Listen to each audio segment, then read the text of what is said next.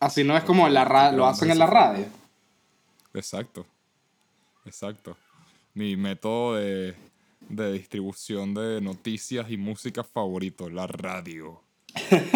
Yo no entiendo. Si no hubiera dicho yo lo, lo Es suficiente. burda de raro porque tú tienes como unos, unos hates a ciertas vainas que son muy particulares. Muy específica, sí, sí. y sí, es que como una que, opinión popular. que uno no y, y no es que y no es que es polémico, sino que es estúpido. No. es, es, esa... ¡Coño de tu madre! Pero es verdad. ¿Por qué? La mayoría de la gente pensaría, ¿por qué te molesta eso? Es como- Exacto. soy como Jerry Seinfeld ¿no? en ese sentido. Es como, hay, hay cosas pequeñas que me dan tanta rechera. Obviamente, ahora que estamos hablando de esto, no se me Porque ocurre alguna. el ran, el pero ran que se lanzaste de teatro, por ejemplo, Sí. eso no es algo que molestaría a nadie, más allá de la gente que ve teatro, que es muy poca. Entonces es como que estamos, a- en ese sentido creo que estamos a salvo. Sí. Sí, sí, sí. Uno de nuestros escuchas sí le, le molestó eso. Pero es que aparte de eso, ¿quién coño le importa el teatro? Marico, es verdad, ¿a quién le importa el teatro? Estamos empezando ahora este capítulo buscando pleito, man. Y pura buscando más. agresividad. Sí, creo que voy a empezar a notar cuando, porque probablemente sería psicológicamente bueno para mí anotar cuando tengo esos pensamientos tan negativos con algo específico. Eh, creo que sería mejor si simplemente no sintiera algo al respecto, pero es bastante entretenido y no me afecta. Al menos lo, anotar la al menos lo estás canalizando hacia algo que no es tan, tan dañino. Total. Si fueses una, O sea- si fueses un político sí sería preocupante, pero eres un... Voy a cancelar el teatro.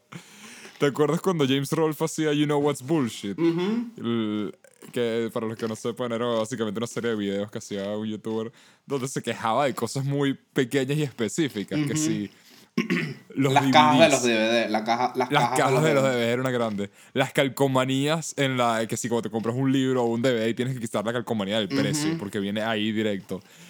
De- es que esa mierda O, lo- o los conmigo. envases de, qué sé yo, a- a- en Estados Unidos parece que te venden unas tijeras y te las venden en un envase de plástico que necesitas abrirlo con una tijera. Necesitas una tijera para abrirla. Es absurdo, es absurdo.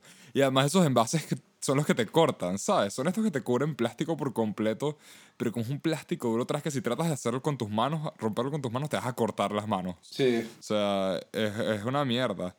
Eh, y, y yo, yo res- o sea, me, me resonaba mucho eso, ese odio a cosas específicas, a pesar de que a veces no estaba de acuerdo. Las de él podían ser más polémicas.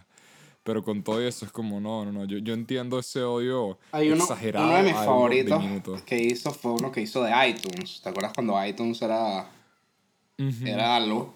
Y tú podías quemar CDs en iTunes. Este, burda de fácil, porque había, había un botón Sí. que te decía quemar CDs. Yo me acuerdo que yo quemaba CDs de carajito. Eh, Yo y también. él se quejaba de que ya eso no era tan fácil hacerlo porque la opción no estaba tan, no era tan accesible. Y, y que iTunes te forzaba siempre la. Te forzaba siempre a actualizar. Y él a veces no quería actualizar porque la actualización era más mierda que la otra. Marico, me, me estás trayendo recuerdos de verdad. Tenía tiempo sin pensar en las actualizaciones de iTunes y la rechera que me daba tener que hacerlo. Porque siempre es como. Sentía que le iban a cagar más de lo que ya estaba. Sí. Especialmente conectar el iPod a veces era un peo. Conectar el iPod y que se te desconectara mientras sincronizabas. El chance de perder toda tu música solo porque Sí. tienes un cable ligeramente malo. Es Eso peor. lo peor es del peor mundo. ahora con Windows 10, marico, que Windows 10 te Ah, dice, sí. bueno, papi, Básicamente no lee nada. pues. no hay, o sea, no puedes ni siquiera decidir. Espérate un segundito, que... Ujú. Dale. Bueno, yo cuando duermo me pongo 20.000 alarmas, ninguna funciona en mi cerebro. Ay, coño de la madre. Te entiendo. Últimamente me está pasando, me cuesta burda despertarme una hora normal. O sea, me termino despertando temprano, pero. Marico, me acuerdo de la época en la universidad de sí, 5 y 50, 6 de la mañana. Yo estoy despierto haciendo ejercicio. Chamo, Me siento excelente, soy inmortal. Yo antes Y, podía- me yo antes podía salir de jodas y levantarme enratonado en la mañana y ir para la universidad, pero ahora ya no, a mí ya no me sale eso. Ah, no, yo no puedo, ni de vaina. Yo, ayer prácticamente no dormí y hoy estoy muerto. Hoy soy una persona muerta. Yo, cuando cumplí 23, cumplí 39. o Marico, sea, sí, yo también, absurda. yo también. Y, y mis- yo mentalmente sí me siento como más viejo, weón. Sí, siento que tengo como totalmente. 40 años porque soy una amargada de mierda. Entonces Te me lo juro. cuesta mucho conectar a veces y con casi- la gente. Y casi que físicamente también estoy más bien. Hoy estaba pensando, estaba lavando los platos y me puse a pensar, coño, debería comprar un colchón duro. Sería bueno para mi Ah, espalda sí, porque me está doliendo. Yo tengo una hernia discal y yo tengo que yo tengo que dormir en un colchón de pinga. ¡Coño la madre! Te lo juro que el momento que me di cuenta de eso mientras lavaba los platos fue como, wow, ya este es el resto de mi vida. Pero- o sea, con razón antes la gente a los 23 es como, bueno, te quedan unos 5 años, después de eso te vas a morir. ¿Sabes? Cuando empezaron los humanos y tal. Sí. Es como raro que ahora es como, no, no, no, estos son los apogeos, este es el año de tu juventud. Claro. Coño de tu madre. Inventaron el colegio y retrasaron mis, mis años más, más saludables Sí. y donde pudo haber causado más, más caos con mi físico. No, que honestamente a veces con mi físico sí me siento mejor y más fresco, pero es porque como hago Sí. más ejercicio que antes, yo de chiquito no hacía tanto ejercicio como ahora. Claro. Este, por ahí me siento como un poco más, más fresco en ese sentido. Pero mentalmente, o sea, a nivel mental me siento como más viejo. como un Sí, pure. sí. Ya, ya empiezas a quejarte de cosas de la gente joven. Y ya Sí. te das cuenta como, ay, coño, ya, ya, ya soy de la otra Yo generación. pienso que ¿no? cuando yo sea Ay, más viejo, marico, viste que los hay, hay, hay tíos y, y, y abuelos y vaina que son burda habladores de huevonada. Es como Ajá. que hablan Tú vas a ser huevonada. uno de esos. Yo creo que sí, Que te marico. sientan y te dicen, ven, venga aquí. Y se ponen a hablarte de cualquier vaina con un vaso Sí. de, de, de Sí. ron en la mano. Y que para darte consejos y vaina. Yo creo que voy a ser Sí, así de ladilla, marico. sí. Yo creo que voy Creo a que ser yo también. burda ladilla en ese sentido. ¿Sabes qué va a ser feo? La próxima vez que veas a un chamo que, que alguna vez viste de pequeño recién nacido y le vas a decir algún día, chamo, yo te conocí cuando Sí. eras así de chiquito. Sí, Un, no te- un día tú vas a ser el tipo sí. diciendo eso. Coño, y yo, te vi- también. yo te vi- pero es que es, es una. Es, es una. En realidad, es uno. burda loco. Porque hay muchos chamos que se quejan de eso y que qué bolas que mi tío me diga eso cuando yo ni me acuerdo, pero en realidad ellos no lo, está- no lo están diciendo para ti, se, se lo dicen a ellos mismos. Porque Eso es lo que yo no es entendía. impresionante ver a una cosa que era una masita y de repente es algo, es algo, es otra, una vaina desarrollada. es un ¿me ser humano con pensamientos y algo de independencia. Entonces, eso es porque algo- a mí me pasa eso ahorita. Yo, yo ahorita pienso en retrospectiva de pequeño lo odiaba porque no sé qué responder. Es como, Exacto. Ajá, sí, verdad que me viste esa edad, ¿no? No, no tienes Lo que que sí voy a responder tratar de hacer es nunca preguntar, ¿te acuerdas de mí? Esa sí No, es una muy no- rata. ¿Te no acuerdas lo- de mí? Eso, pone a los chamos en una vaina fea. No, eh, en realidad no tienes que decir nada si alguien te dice eso. Simplemente tienes que asentir y Sí. ya, y aguantar el momento incómodo, pues, y ya. Para, los- para los niños pequeños que nos están escuchando, Que, eh, que eso es lo que ese es nuestro que hacer. público predilecto, los niños pequeños. Para ustedes preescolares, tomen nota. Cuando vengan los amigos de tus papás a decirte eso, simplemente quédate en silencio y ya. sí, El preescolar era una vaina, ¿no? sí. De pana, de pana pasas esos años de tu vida simplemente chill, sin hacer nada. Yo hacía vainas raro, burda raras en preescolar, marico, no quiero ni siquiera. Sí. Sí, era burda extraño. Burda rara. Burda- no sé, marico, era un niño muy raro, weón. Yo también, definitivamente. Yo en preescolar me acuerdo que un día en el colegio tuvimos. Coño de la madre, tuvimos un día en tercer nivel donde nos trataron de enseñar a usar dinero. Entonces, básicamente, nos dieron billetes falsos. Sí. Y luego afuera, las mamás, me imagino, involuntarias y profesoras pusieron como puesticos donde la gente podía, donde podíamos comprar cosas. Eran comida más que nada. Entonces, claro, puedes comprar un paquetico de galletas, puedes comprarte un perro caliente, una merengada. Y fino, coño, hicimos esa vaina. Enseñar a los niños cómo funciona. Ahí fue que descubrí, un, un amigo mío compró algo con un billete grande, Sí. pero la cosa costaba, digamos, compró algo con un billete de 20 y la cosa costaba 10. Y yo le decía, no puedes comprar eso, eso cuesta 10 y tú tienes 20. Y él le dijo, no, él me dice, no, es que me van a dar vuelto. Y yo, ¿qué? Y efectivamente le dieron el vuelto y mi, mi mente está como que, wow, wow, wow, ya va, eso, eso existe, ¿qué está pasando? Y a todas estas, yo lo que hice después de descubrir la magia del vuelto, porque ya para ese punto es como, coño, ya no me queda nada que pueda comprar con mis billetes. Sí. Lo que hice fue comprar galletas y me comí una merengada, me, tomé, me comí un perro caliente Y me acuerdo que terminé vomitando en el salón al lado del nuestro. O sea, me empecé a sentir mal, tomé un poco de agua, le dije al profesor, tengo que ir al baño a vomitar. Sí. Y ella me estaba llevando. Y teníamos el baño justo enfrente porque por alguna razón nuestros dos, cuart nuestros dos salones los unía un baño. Sí. Y justo viendo el baño, vomité en el salón de los chamos de al lado. Y luego la gente de mi salón me dijo, oye, qué bien que vomitaste en el de ellos. ¡Woo! ¡Ah, Chad! Coño. Sí, burda de chat. Y fue esa guaca y listo. Y ya no vomité nada más. Y la profesora me dijo, no podías esperar a que estuviéramos ahí. Yo, bueno, Chamo, es que te volviste Claramente loco de poder, te volviste un consumista. Eso es lo que estaba pensando. Burda de loco enseñar a los niños de tercer nivel eso.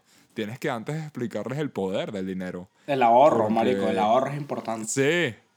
Imagínate que te hubieran dicho, pero el dinero que te quedes aquí, En realidad si tendrían lo que dejas haber, con nosotros, en realidad tendrían que haber montado las tienditas y haber montado puestos de trabajo y haberles dicho y que bueno, tienen que trabajar para ganar dinero.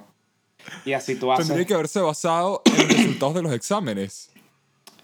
Tenías que sacar, según cómo salías en los exámenes del, ex- del colegio. Había exámenes en te preescolar. la cantidad. ¿Qué exámenes en preescolar? Sí, yo me acuerdo que sí teníamos exámenes. Haz una plastilina de.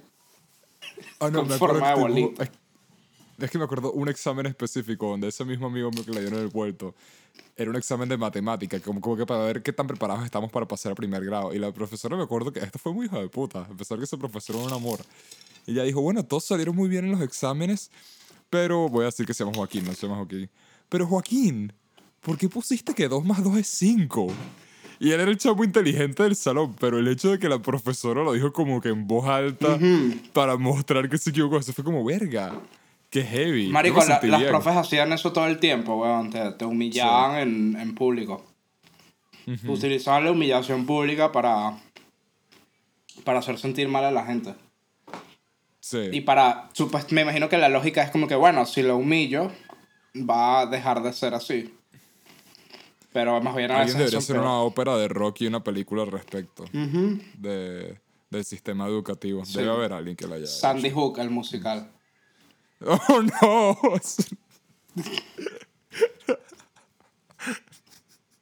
¡Qué heavy! ¿Por qué elegiste una de las modernas, coño? Sí. Normalmente cuando la gente No. habla de tiroteos escolares se van directo a Columbine No, no, porque es la clásica. Esos son Las normies. modernas más. Esos son normies, marico. Esos son normies. Ajá. Este es el 2021, papá. Es más, No te quedes atrás. Es más, voy a decir que Christchurch, Sandy Hook no sucedió, no sucedió. Oh, no. No, por favor, no. No, mentira, no, no, no. No, acuerdas cuando- completamente ¿Te desacuerdo con Gabriel. ¿Te acuerdas cuando Alex Jones dijo eso, marico? Sí, que me acuerdo Hook muy no bien, sucedió? marico. Estaba oyendo una noticia de un chamito que el papá de él eh, cayó en un, rabbit hole burda de fuerte de QAnon. Y su hijo fue uno de los de Sandy Hook que sobrevivió. Y el papá ahora cree que el hijo es un actor y quiere bota- lo botó de la casa y tal. Y el chamo anda que sí, con ganas de suicidarse porque es como, marico, arruinaron mi puta Marico, es vida". que tú ves los- Mi, pap- mi papá piensa esto. Tú ves las entrevistas de Sandy Hook y sí hay vainas burdas raras. Hay vainas burdas raras. Hay vainas burdas es raras que, totalmente que verdad. tú dices que, que, marico, porque este chamito se está riendo en medio de esto y tal. Pero después piensas, chamo, yo, yo de chamito me reía de cosas donde no debía reírme. Yo creo que si en mi colegio hubiese habido una masacre estudiantil, yo, hubiese, yo me Sí. hubiese reído burda, pues, de- después del suceso. Porque es una manera de lidiar con eso. La, la risa, para mí la risa es demasiado importante. A- Total. A, mí me cuesta burda Si llorar. yo viera algo feo, de pana me reiría. A mí me si, cuesta si burda- en un momento de algo... Ujú. Me cuesta burda ponerme a llorar. Mm. Me cuesta burda llorar frente Sí. a la gente, me cuesta burda. Entonces yo, yo necesito alguna manera de lidiar con la presión. Y a veces reírse es, Es lo, más, lo más arrecho. Sí, porque yo, por ejemplo, yo puedo llorar tranquilo cuando es algo sentimental. este, pero cuando es algo, por ejemplo, traumático como eso, yo creo que hay más chance de que me ría a, a de que me ponga a llorar. Y que hagas chistes Este- inapropiados y vergas así. Sí, sí, sí, sí, total. Quitarle la mayor cantidad de fuerza a la Sí. situación que pueda en ese momento. Marico, llorar es difícil, Porque- no, no, ustedes no tienen ni idea de lo difícil que es llorar. si ustedes Sí, son llorones, Yo, yo lloro burda. si ustedes son lloro llorones, burda, pero casi siempre es con películas. si ustedes son llorones de pana que los admiro, weón, pero es burda difícil. Yo, yo, yo soy llorón con muchas cosas, pero, pero hay ciertas cosas. Claro, con como- películas, pero no es lo mismo, weón. Es Pero no es lo mismo. Es como la vaina. Eso es llorar de- seguro.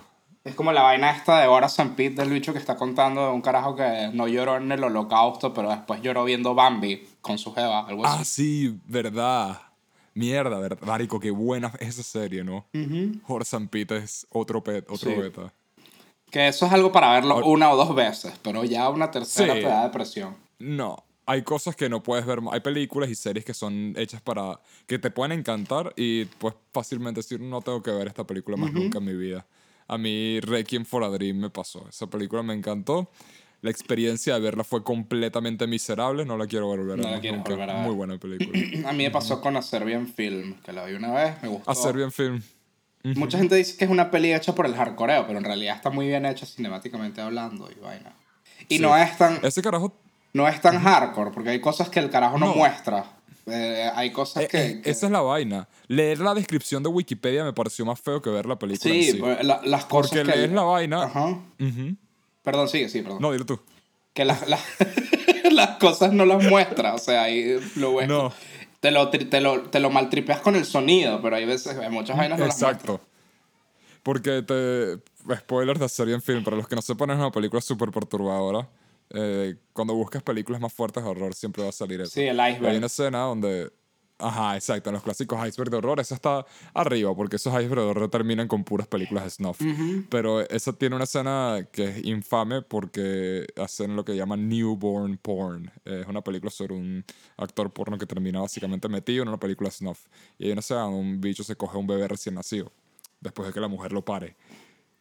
Pero no, pero lees eso o oyes eso y en tu mente te puedes imaginar algo, ah, o sea, terrible. Pero luego ves la película y está implícito lo que está pasando. Exacto. Tipo, sabes lo que está pasando, pero no te lo muestran. Y es como, coño, leer esta, la descripción de esta película en la noche y ver la película después. O sea, la película igual es fea, pero también el hecho, bueno, el hecho de que está bien dirigida ayuda burda. Sí. Yo creo que esas películas terminan dando más miedo cuando se ven como medio. mientras más parezca algo grabado en casa, creo que más perturbadora lo hace, ¿no? Claro, como la El película se sea tan película- limpia y tan, tan bien dirigida, no, no te da... Porque ese pana hizo también un, una de los cortes de The ABCs of Death. Ajá. Él hizo uno que era la letra C, creo que era cinema o film eventualmente. Algo así. Y el de él es burda interesante, es muy bello como está dirigido. Igual es algo raro, pero está muy bien Yo hecho. no entendí eso. En una película que está llena de. Un carajo que tiene, de- tiene una... ajá, un rollo de, de cinta. Ajá.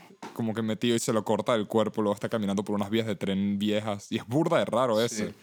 Este, esa película tiene, tiene algunos excelentes y algunos terribles. Sí, Esa, Eh, ese corto es yo lo había interpretado que era como la muerte del cine. Porque el, el, uno de los primeros metrajes fue el, el tren de los Lumière. Entonces yo creo que como era un cowboy. Porque el bicho tenía sombrero de cowboy, creo. ¿Verdad, no? Este, creo Tengo tiempo sin verlo. También retrospectiva puede ser como los artistas o los directores en ese sentido sufren eh, por hacer cine. Porque el- la cantidad de, de prensa negativa que tuvo ese carajo después de hacer a Serbian Film fue burda de grande. Bueno, pero él se lo Entonces buscó. quizás es como el... eh, sí, no sé qué esperaba. Eh, La peli se llama... fue una película controversial a propósito, una llama- crítica al gobierno Ajá, serbio. Por eso se llama Serbia. Serbian Film, porque criticaba la censura y el gobierno. O sea, Ujú. es lo que... Y sí, sí, sí, es una película bien fuerte, pero yo creo que la ves una vez y lo vale. Este, Sí. es- es- hay películas de shock que es puro shock, hay películas de shock que tienen dentro de todo algo bastante bien de ellas. Esta me parece que es una de esas, a pesar de que no la sugeriría a todo el mundo. O sea, te la sugiero si eres de esas personas que, que les interesa ver vainas perturbadoras y quieres ver una que, coño, como Martyrs, que es como, hey, esto es una película de pana. A mí Martyrs Sí. me aburrió un poco. Eh, pero hay, hay carne, pues, no, no es el Cien Pies Humano 2. A mí y me mucho afecta, menos el Pies Humano 3. A mí me afecta más el maltrato psicológico en las películas. Que, Sí. De hecho, eh, con Kukian vi una peli animada, creo que es coreana, que se llama El Rey de los Cerdos. No sé si la llegaste a ver. No, pero lo voy a buscar ya Es, de- es sobre bullying y sobre las jerarquías en las escuelas en Corea, que son bastante feas. Y, mi hermano, esa peli es desesperante. O sea, ver a personajes Sí. humillándose, siendo muy patéticos, eso- me cuesta mucho verla, hermano. Porque Eso es fuerte. en las pelis de bullying, normalmente el personaje a veces como que se levanta, tiene su momento de... Acá no, acá es pura humillada, o sea, es... ah, no, no quiero hablar Cuando de es eso. con niños también hace que me cueste más. Sí, exacto, también. Bueno, una que me, que me perturbó bastante fue Kids de Harmony Corinne. Sí, de Kids, no Kids, muy buena. Es una película, ¿sabes? Todo es una mierda, todos los personajes son una mierda. Y luego la escena donde le caen a coñazos al negro que luego le parten la cabeza con una patineta. sí. O sea, el hecho de que nadie paraba esa situación, que es una mierda tan violenta y tan real, esa vaina me dejó como, verga, esto, Sí, esto no es nada agradable. igual esa peli es muy bella, marico, esa peli es hermosa. Sí, a, a mi Kids me gustó bastante, me gustó mucho más de lo que esperaba. No he visto muchos Harmony Corinne, creo que esa quizás es la única que he visto. No, no es de Harmony Corinne. es- es esa de- la escribió él. Es de Larry Clark y la escribió Harmony. Corinne. De Harmony Corinne? Gumo. Y de Harmony Corinne hizo Gumo, eso sí la dirigió. Y Ajá. esa peli también es excelente, es hipnotizante. Pero es surreal, es pues, no, que es, no es algo que tiene... Sí. Tiene una trama, pero digamos que la, no se trata de la trama. Se trata de... Ok, de- es más como la, el, el feel en sí de se la siente película. como un documental donde tú entras a un hueco en la tierra, ¿sabes? Es muy raro. Ujú. Y Larry Clark hizo Kids, hizo una peli que se llama Bully, que es arrechísima. Ah, Bully. es de Que es medio parecido el tema, ¿no? Que son unos chamos que deciden matar a un Ajá, bully de su Y colegio. es burda de tensa esa película. La vi como tres veces, no sé por qué. Más hizo una Eso que se llama Ken Park. eh, Ken Park. Que Ken Park me pareció una, una versión más edgy de Kids. A mí me gustaba Ken Park, pero en retrospectiva me parece como medio forzadito el tema. Lo único que sé de Ken Park es que tiene una escena de sexo muy explícita y es porque en alguna época buscaba, oye, eh, ¿qué películas tendrán eso? Y es como, ah, mira, aquí Sí. chupan cuca. Interesante. De hecho, Y eso es algunos, como que lo que más muestran. algunos dicen que Larry Clark es medio pedófilo porque hay... En esa película hay una Todas escena de sexo. tocan esos temas, ¿no? Sí, pero él. Yo, yo he visto entrevistas de él y él es muy respetuoso con los niños en realidad. Y no. Y los actores casi siempre de él son mayores de edad, Exacto. por lo menos los que son exacto. esas Y escenas. cuando son niños no hace. No, hace- Exacto, no los hace no hacer esas de cosas. Eh, Más después, bien- después otra brutal O sea, que, que son, son temas que simplemente no se tratan tanto porque es burda incómodo. es como Exacto, decir, pero los son una carajitos realidad. son burda de que subo. Pues, Exacto. los, los chamos de 15 años tiran. Yo no a los 15 años, pero, pero hay gente alrededor de mí que sí. O sea, es una Sí. realidad y punto. No es, no es como la película de esta mierda de Cuties de Netflix. Que es como, no, o sea, tú puedes hacer ese tema de película brutal, pero el peor que estás haciendo aquí es que las actrices que elegiste para la película son niñas que en la vida real tienen 10 años. Tipo, si fuera esto una película animada, te acepto, de ser desagradable, es difícil de ver, ok, pero te lo acepto. Pero estas son niñas de 10 años, tipo, aquí no puedes ocultar lo que están haciendo. Sí. No, bueno, pero sí, sí hay muchas escenas explícitas con adolescentes, pero no siento que vaya desde un lugar de, ah, me voy a hacer la paja con esto, sino que es más como, Ujú. Mira, es como que te genera una sensación de grotesco, es como que, ah, es que Sí. unos, unos bichos ahí todos sudados, zampando ahí en una, una- una fiesta, esta burda chimbo, pues. Eh, Coño, sí. Bueno, la, una película que hizo eso relativamente moderna fue la de Jonah Hill, Mid-90s, ¿tú lo viste? Ajá, y esa, la influencia de Larry Clark ahí es bien seria. Es grande. Pero yo no la vi, vi el tráiler y dije, coño, esto es, esto es Kids, pero moderno. yo lo pensé. Es mucho más chill que Kids, no es tan desagradable. eh, Claro. es Kids chill. Y a, a mí me gustó mucho esa película. Es, es, es, como, ¿sabes? Volverte de pana a esa época. Se siente como una película hecha Claro. en esa época. Te dan ganas de Este, comprarte un, un cassette de. Wu-Tang Clan y hacer skate ahí. Te, te da ganas de mudarte a un suburbio americano eh, en esa época y luego entender que, que fue miserable tu vida. Y es como, como una versión seria de de Eddie esa película, si quieres la peor descripción que te puedo dar. Mira, y otra peli de Larry Clark que quería mencionar es una que se llama WhatsApp Rockers, What's up, que Rockers? es de unos, pun- unos punkis hispanos en un barrio hispano que se van a se van a Los Ángeles, agarran un autobús a Los Ángeles para hacer skate allá en Los Ángeles. Y, y se terminan metiendo en un montón de peos. Y es como, no sé, imagínate los Goonies mezclados con Kids, pues básicamente. Eso cuadra. Y es, es burda Lo fina. en mi lista. eso Esa sí fino. tiene menores de edad como protagonistas y yo, yo recuerdo haber leído cómo Larry Clark trabajó con esos chamos. Porque el tema es que Larry Clark sí trabaja con muchos chamos porque él, él, él, él era fotógrafo para una revista de skate, creo. Entonces, él fichaba carajitos para usarlos en sus películas porque decía, coño, esto está, este carajito es súper interesante y me gustaría que protagonizara. Entonces él se, se hizo amigo de esos chamos y de sus familias para después para hacerlos participar en una película. Coño. Sí, eso está sucio. Y los llevaba, los llevaba que sí a, a comer por ahí, vaina, a que conocieran porque él decía que, chamo, estos carajitos nunca han conocido gente blanca, como que nada más han visto gente hispana, entonces voy a llevarlos a que vean un poquito de mundo. Y entonces... Pero sí está sus porque cuando tú ves la manera en que los, los pedófilos en Hollywood hacen grooming es una vaina parecida. Eh, eso es lo que estaba pensando. Pero supongo que el hecho de que no ha salido nada directamente de él dice mucho, ¿no? Porque no es como, o sea, si, si hablas de... ¿Cómo es que se llama el pana este de X-Men? Siempre se me olvida. Brian Singer. Eh, Brian, si hablas de Brian Singer, él es un tipo con burda influencia. Sí. Si hablas mal de él, estás blacklisted de Hollywood para siempre. Sí. Es entendible porque mucha gente no quería hablar mal de él. Él tiene poder. Larry Clark no tiene un coño. Larry Clark no es una persona con poder. Eso fue que sea Francia o algo. Y no sé. Es muy, o sea, es muy abierto. No sé, se me hizo muy abierto contando eso y no me, no, no me dio esa vibra, pues. Quizá Quizás sí, quizás no, no sé. La verdad es que no, no sé decirte. Pero sí es, sí es medio raro. Tengo que admitir que es medio, medio, Es medio raro, pero supongo que al final del día, si no ha pasado nada malo, es lo, ¿sabes? Para mí, supongo que la historia termina ahí, ¿no? Simplemente deja de hacer eso, Larry Clark. Estaba bien en esa época, ahora es como raro. No, si ya no, ya esas películas no las hizo más, no, no. Ahorita creo que hace pelis en Francia, no sé qué más hizo. Yo nada más vi las americanas. Porque en realidad es muy... Él pertenecía a Francia, marico, porque su estilo es bastante... Bastante cercado al...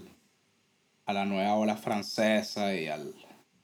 Y al, Dogma 95 no es francés, pero es muy, es muy europeo. Este... Sí. Entonces, él pertenecía a Europa, la verdad.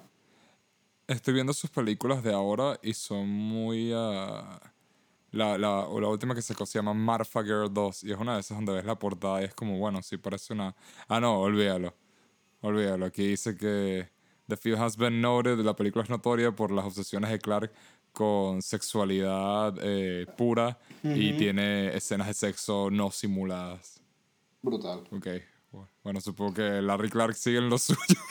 bueno, pero no dice, no dice, escenas de sexo con adolescentes. Así. Exacto, exacto. Solo me da risa y como, tipo tiene, eso, eso, es algo que hacen uno, eso es algo que hacen los franceses. Gaspar Noé también se lanzaba sí, se lanza Gaspar Noé también. Hay una película clásica donde, bueno, fue un peo porque al parecer luego fue una vaina burda abusiva de parte del director que no querían hacer eso. Las dos que tengo entendido que tienen más controversia con eso fue Blue is the warmest color. Al parecer, la, ¿En serio? las dos caras se, sentían, sí, se sentían burda, incómodas haciéndolas y el bicho como que quería también practicarlo con ellas entre ellos tres nada más, entonces las obligaba a hacerlo por más tiempo de lo necesario y una mierda ah, súper incómoda. Esa es la vida de Adele, ¿no? Blue is the warmest color es la vida de Adele. Creo que sí, ¿no? La, la, chama lesbiana con Sí, esa es una vaina que las, las carajitas progres aman acá en Argentina. Esa es como la...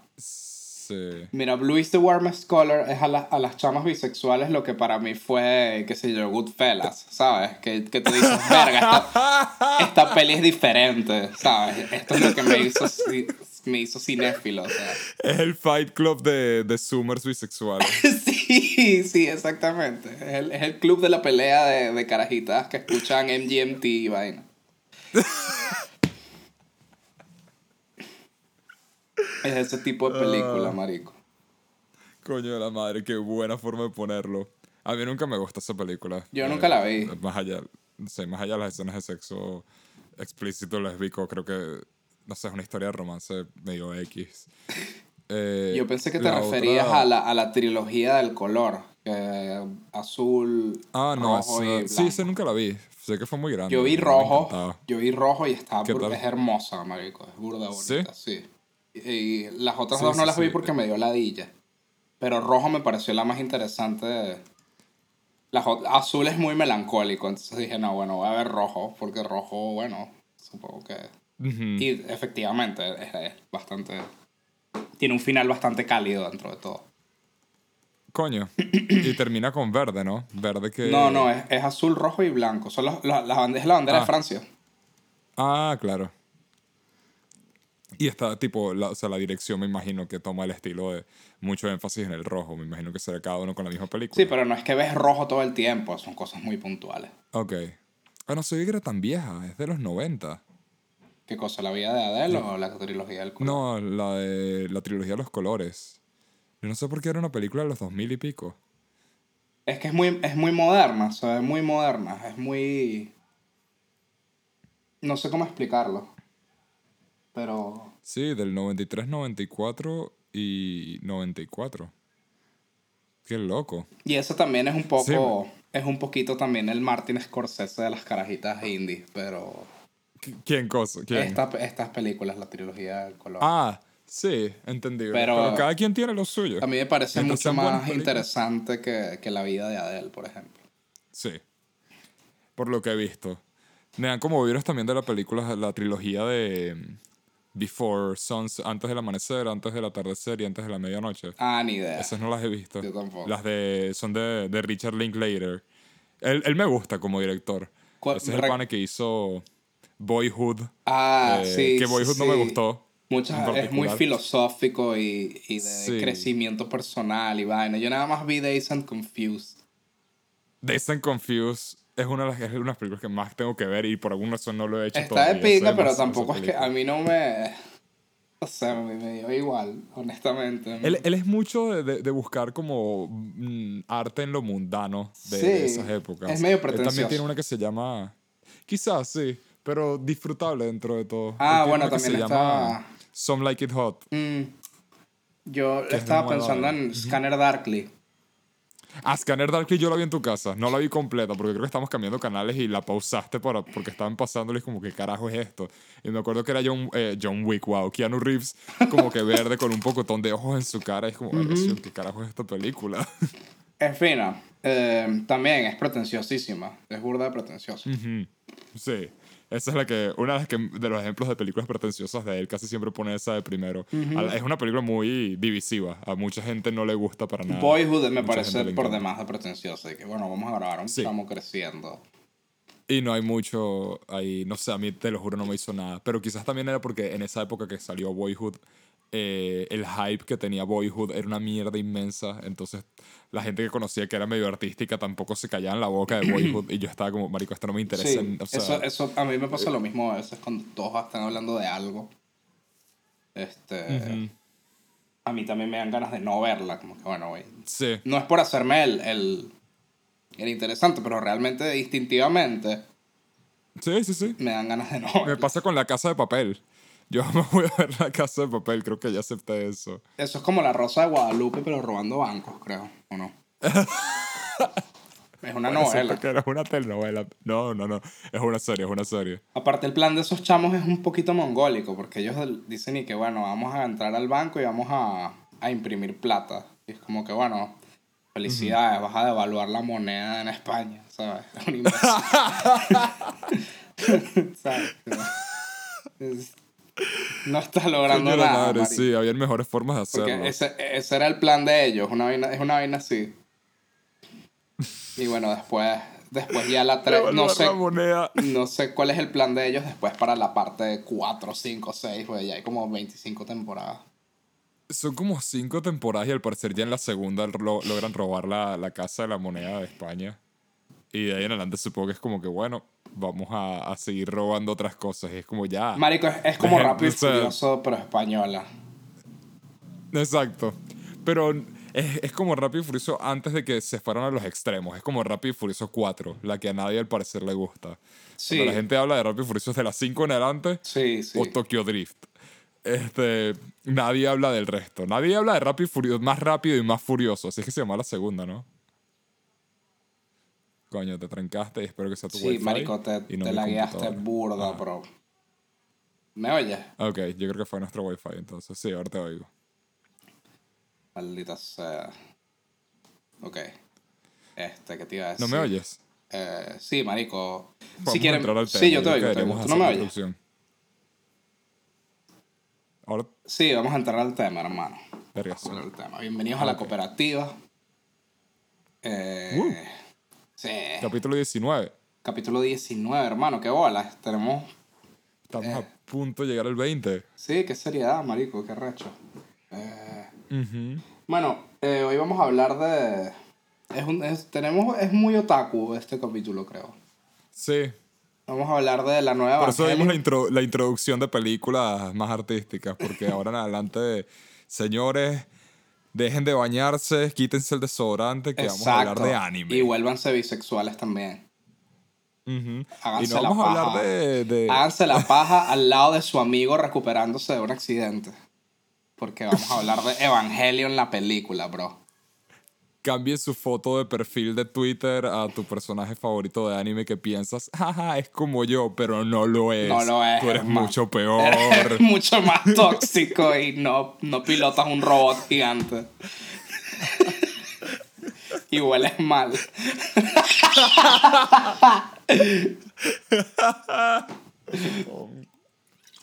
ok, vamos a hablar de cuatro temas hoy. O tres. Vamos a hablar un montón de temas. Vamos a hablar de Evangelion, Sí. Del teaser de Slam Dunk, que se viene una nueva película de Slam Dunk, Dunk. papá. Este. Vamos a hablar del fallecimiento de. Espérate, déjame un segundito. Y Fallecimiento tengo de, un fallecimiento extra. de Fred Ladd, que es un- el productor de. uno de los productores de Astro Boy. Fred Eh, Ladd. Fred Ladd se llamaba. Eh, Ah, fíjate. Y vamos a hablar del caso de Britney Spears, un- una del- un, un avance del caso de Britney Spears. Esta es la tercera vez que hablamos de ella. Hablamos de ella dos veces y creo que siento que es un poco nuestra responsabilidad continuar esta épica. Sí. ¿Y qué más íbamos a hablar? Hay, hay una... Eh, era eso y yo tengo una, un fallecimiento extra de Masami Suda, eh, que justo me acabo de enterar. Él fue un animador y diseñador de personaje para varios animes, este, Verga. incluyendo, como ahorita vamos a hablar de la película, Slam Dunk. Eh, él hizo el diseño de personaje para el anime eh, y también para, que sí, Feast of the North Star. Verga. Ujú, el tipo es una bestia. Bueno, ¿hay algo más de lo que haga falta hablar? ¿O creo que ya estamos? Yo creo que con eso estamos bien. Bueno, empecemos con lo de, con lo de los fallecimientos porque creo que es algo corto. Eh, Ok, sí, con, plan. con Fred Ladd.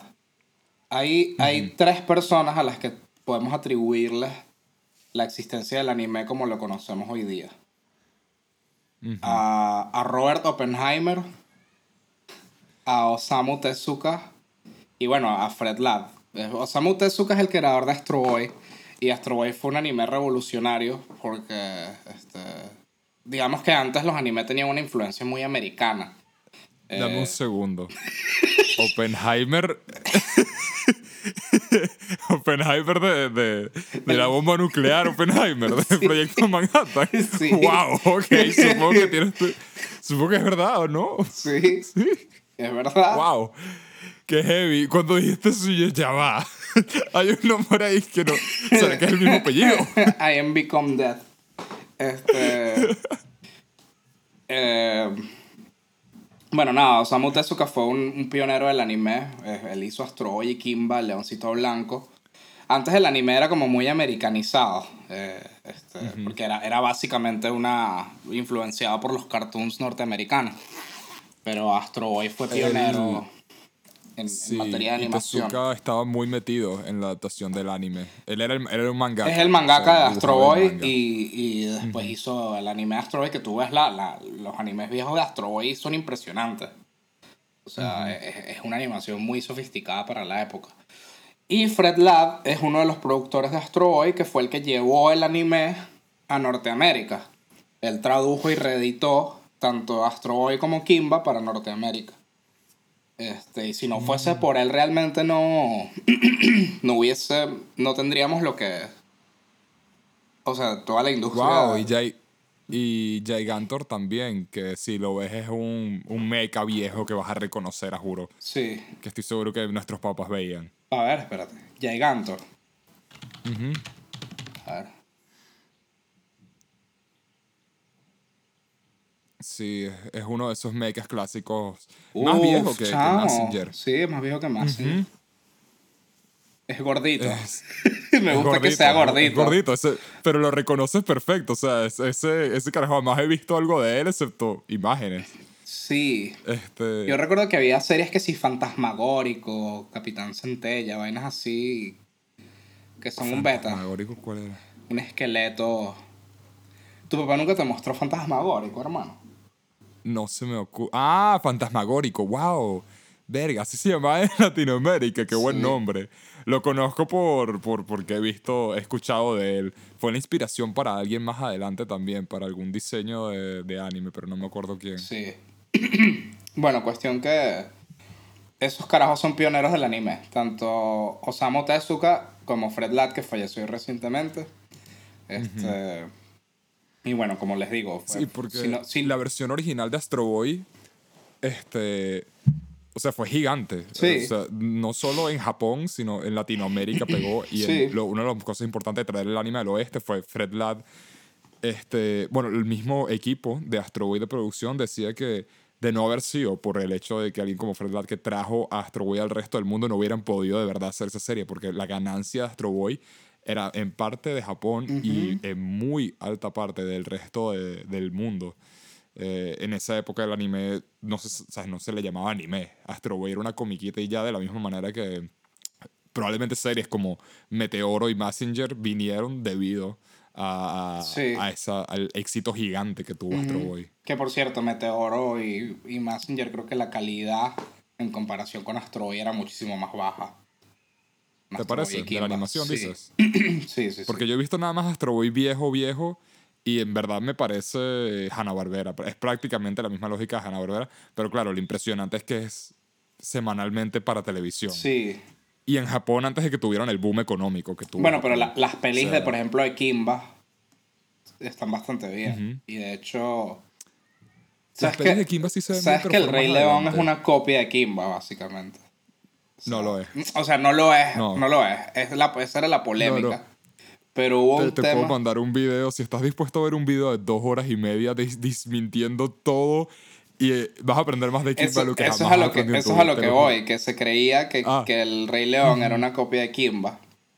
Y de hecho hay una película de Kimba que tiene tomas burdas parecidas a las del Rey León.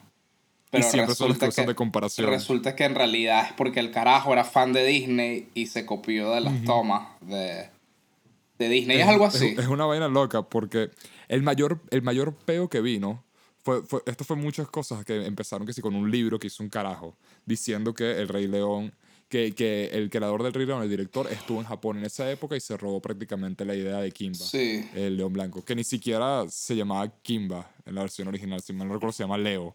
Eh, el nombre original del manga es eh, Emperor, Jungle Emperor Leo.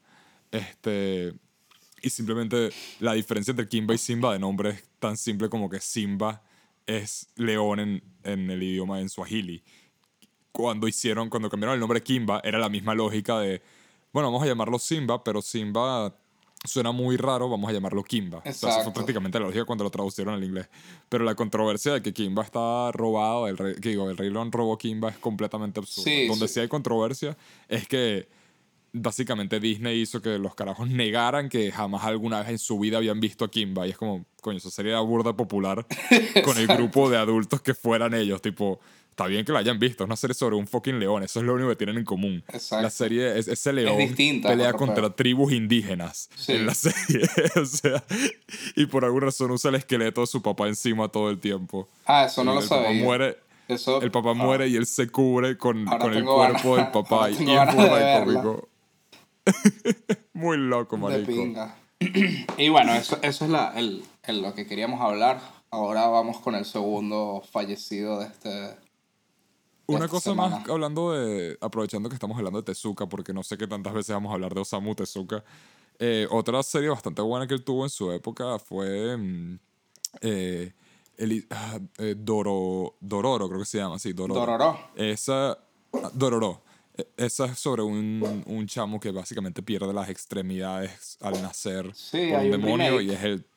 Hay un remake y quería hablar de eso porque el remake es alto anime. Y si quieren ver un anime viejo adaptado muy bien a la época moderna, Marico Dororo es, es una muy Y buena también, opción. bueno, Metrópolis. Él hizo una versión animada Ah, bueno, de él hizo Metrópolis. la, está, ajá, está haciendo la adaptación de Metrópolis en su estilo.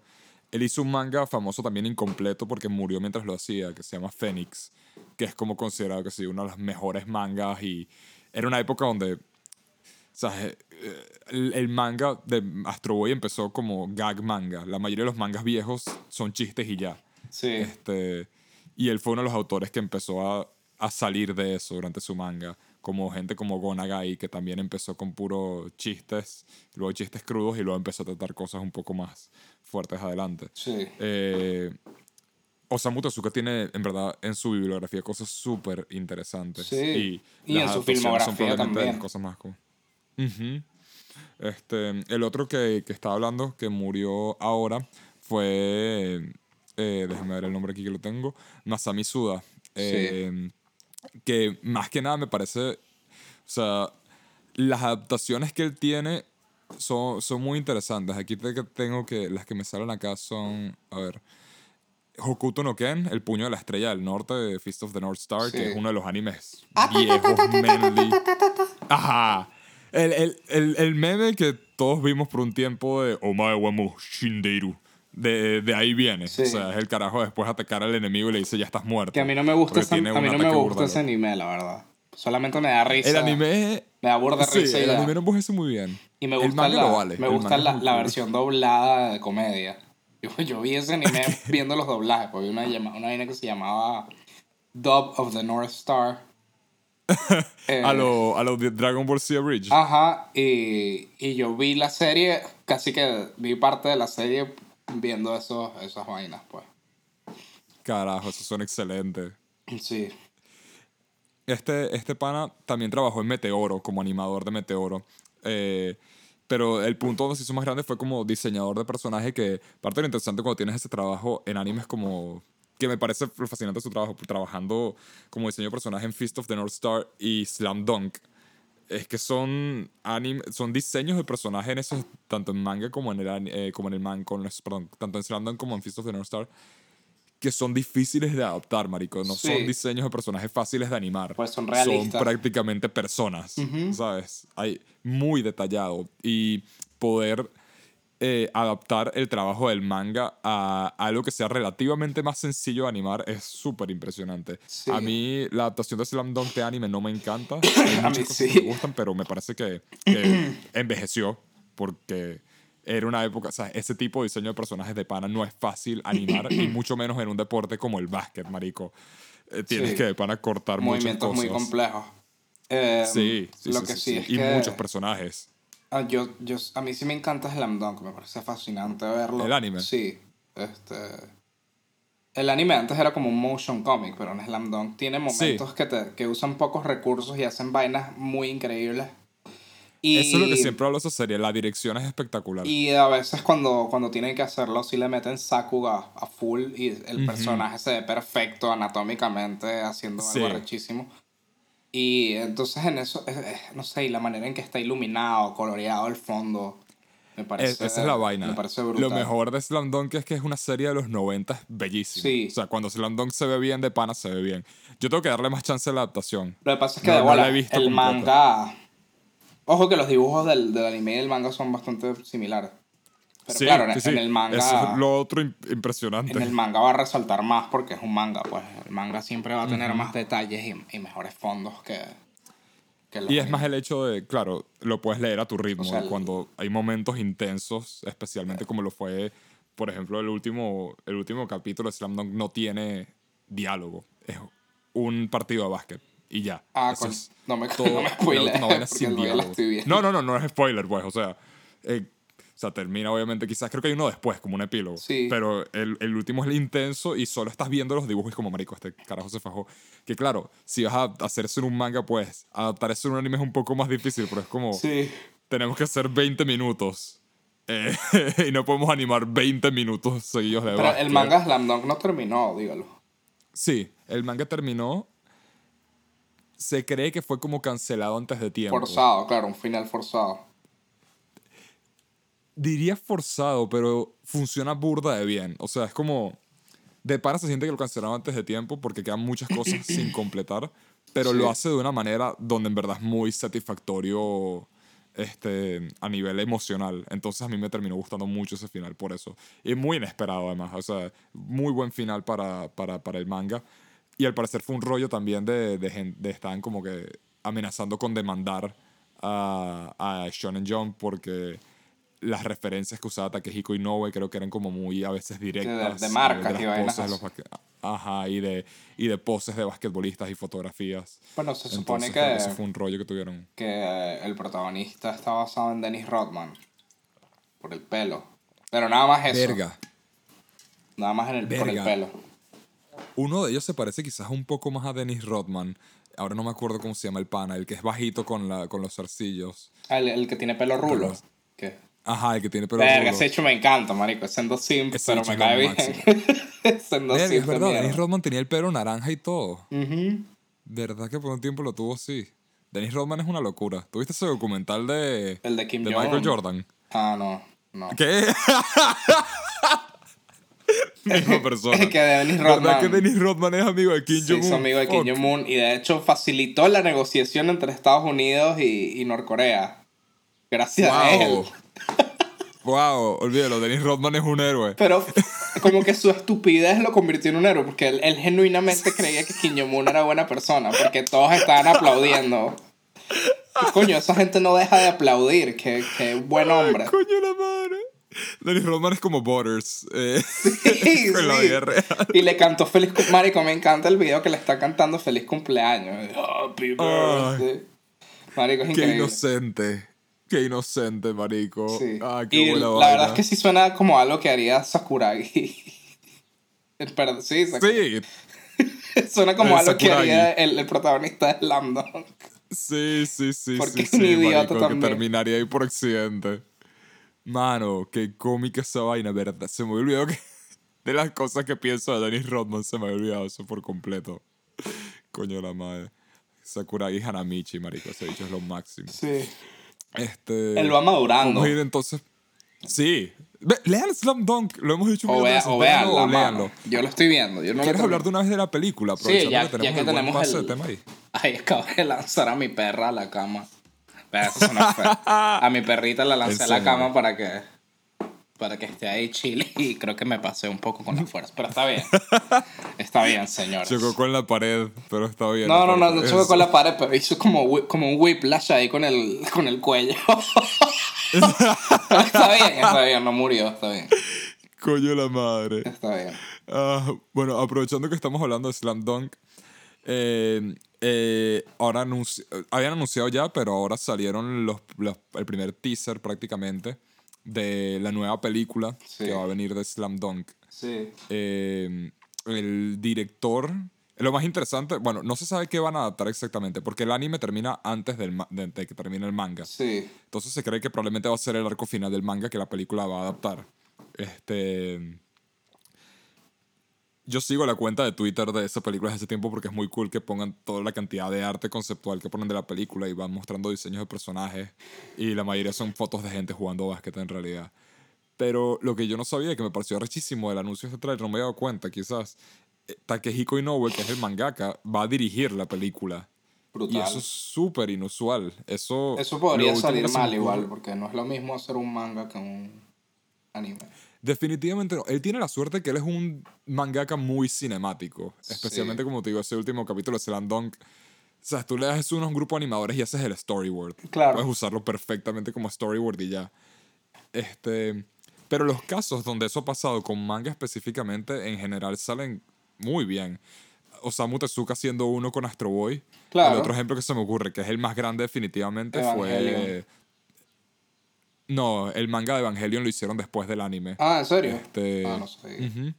El manga es una adaptación del anime. Y el manga de Evangelion terminó que sí en el 2007, una vaina así burda de tarde en comparación al anime. Pero el otro ejemplo es Akira. Katsuhiro Tomo dirigió la película de Akira mientras estaba escribiendo el manga. El- la, la película como tal la hicieron y termina durante el volumen 3 del manga, una cosa así. O no, es el volumen 1 y el último volumen que en esa Claro, época ni siquiera había son, salido. la, Akira terminó años mayoría, después. la mayoría son personas que pasaron del anime al manga. No se me ocurre algunos que pasen del anime Porque al si, manga. en si realidad. estaba haciendo dos cosas al mismo tiempo es porque ya lo visionó como un, como un anime. Y lo mismo. Sí, en ese sentido fue, fue no, no sé por qué habrá terminado haciendo Lo eso. mismo el de Evangelion. Un par de sí, sí, veces. empezó como anime, después lo hizo manga. Yo creo que es más fácil hacer un manga de un anime. No, porque no, no lo hizo el manga, lo hizo otra persona. Ah, ok. Si me recuerdo el que hizo el manga de Evangelion, trabajó en diseño de personajes o diseño mecánico de la serie de Evangelion, Claro. pero, pero el manga es como una vaina aparte. De todas maneras, el creador de. Slam Dunk es un pure, pues probablemente Sí. tiene... Aparte, yo creo que él trabajó muy de cerca cuando hicieron el anime de Slam Dunk, porque él, él salía... Probablemente. Él salía explicando cosas en algunos intervalos. Él es el. Sí, él es un personaje en el manga que es el, se dibuja a sí mismo. Ajá. Como, co- como un personaje que te explica. creo que dice simplemente T-Sensei, una vaina así. Sí, Eh, Porque está Kehiko Sensei. Y ese, ese carajo, además estuvo retirado por un buen tiempo. Sí. Él eh, estuvo trabajando en Vagabond y en Real. Marico, Real es genial. los dos. Real es básicamente Slam. Dunk en silla de ruedas. Pero en silla de ruedas, marico. O sea, qué buen tema. Y todos los personajes son súper cool por lo que veo. Sí, Además, qué peo dibujar una silla de ruedas. O sea, qué Sí. peo hacer eso en cada panel. Una silla de ruedas es demasiado tallada. Y el, el carajo se, se retiró prácticamente del manga por un buen tiempo. Escribió cosas muy pequeñas, trabajó en algunos dibujos en particular, pero no, no una serie grande como la que está haciendo. Y ahorita, en lo- los últimos dos años, él volvió a Real, eh, o en el último año, una cosa así. Y ahora es burda de loco ver que está volviendo ahora Slam Dunk sí. a trabajar en esta nueva película Y el teaser, como es, director. el teaser es X, salen unos títulos ahí y salen los, los muchachos. Literal. Pero yo me sentí, ¿viste el capítulo de South Park? Cuando los carajitos quieren ver un, el tráiler de Terrence y Phillip y básicamente van por toda la ciudad buscando un televisor. Y cuando lo ven son Sí. unas letras y Terrence Ajá, y Phillip tirándose el- un peo y ya. y se tiran un peo y para ellos fue increíble. Yo me sentí así, fue como que, verga, qué bien. Totalmente. Como que sí, sabes que el anuncio es lo único que necesito. Ajá. Eso, con eso me basta. El doblaje latino de Slam me da mucha risa porque la voz de, de Hanamichi es. es Vegeta. Es la misma voz de En Vegeta. serio. Sí, y es muy, es muy raro haciendo. Porque suena como Vegeta, pero en el cuerpo de un adolescente con pelo rojo que es con una personalidad completamente diferente. Qué loco. Entonces, es una decisión muy extraña. Y la voz creo de que el mismo Mario. Castañeda también es otro personaje. La voz de Rukawa, ¿quién es? No, no, no sabría decirte. Porque no, no vi suficiente. Estaba viendo como clips porque dije, coño, ¿cómo será Slam Dunk en español? El doblaje de Hajime no Ippo es muy bueno. El, el ¿Sí? doblaje español. Probablemente Sí. con la época que lo La voz hicieron. de esa Hippo- época los doblajes eran increíbles. La voz de Ippo está muy parecida. Hippo, actor de voz. Este, estoy muy emocionado por esta película. De pana, lo que me interesa más es. Porque no han anunciado de pana qué van a adaptar. No sé si va a ser como una. Si quizás como lo que él hubiera querido que fuera el verdadero final de la serie. Quizás hacer el final de la serie, pero con mm, más tiempo o un poco más abierto. No sé. Yo estoy igual muy feliz de cómo, cómo terminó No sé. todo. De hecho, yo quiero, yo quiero fumarme la serie completa para verla, para poder ver las películas y ver la película final. Verga, el actor de Hippo es Ash Ketchum. Sí, le queda bien. Y, y la voz de Draco Malfoy. Y verga, y Gerald, el de Arnold. Un actor blanco siendo voz de Gerald. ¿ah? Cancélenlo. Latinoamérica. Cancélenlo. Cancélenlo, papá. Sí. No me he dado cuenta ni que Gerald era la misma voz de, de Ash. El pana tiene buen rango. Sí, arrecho.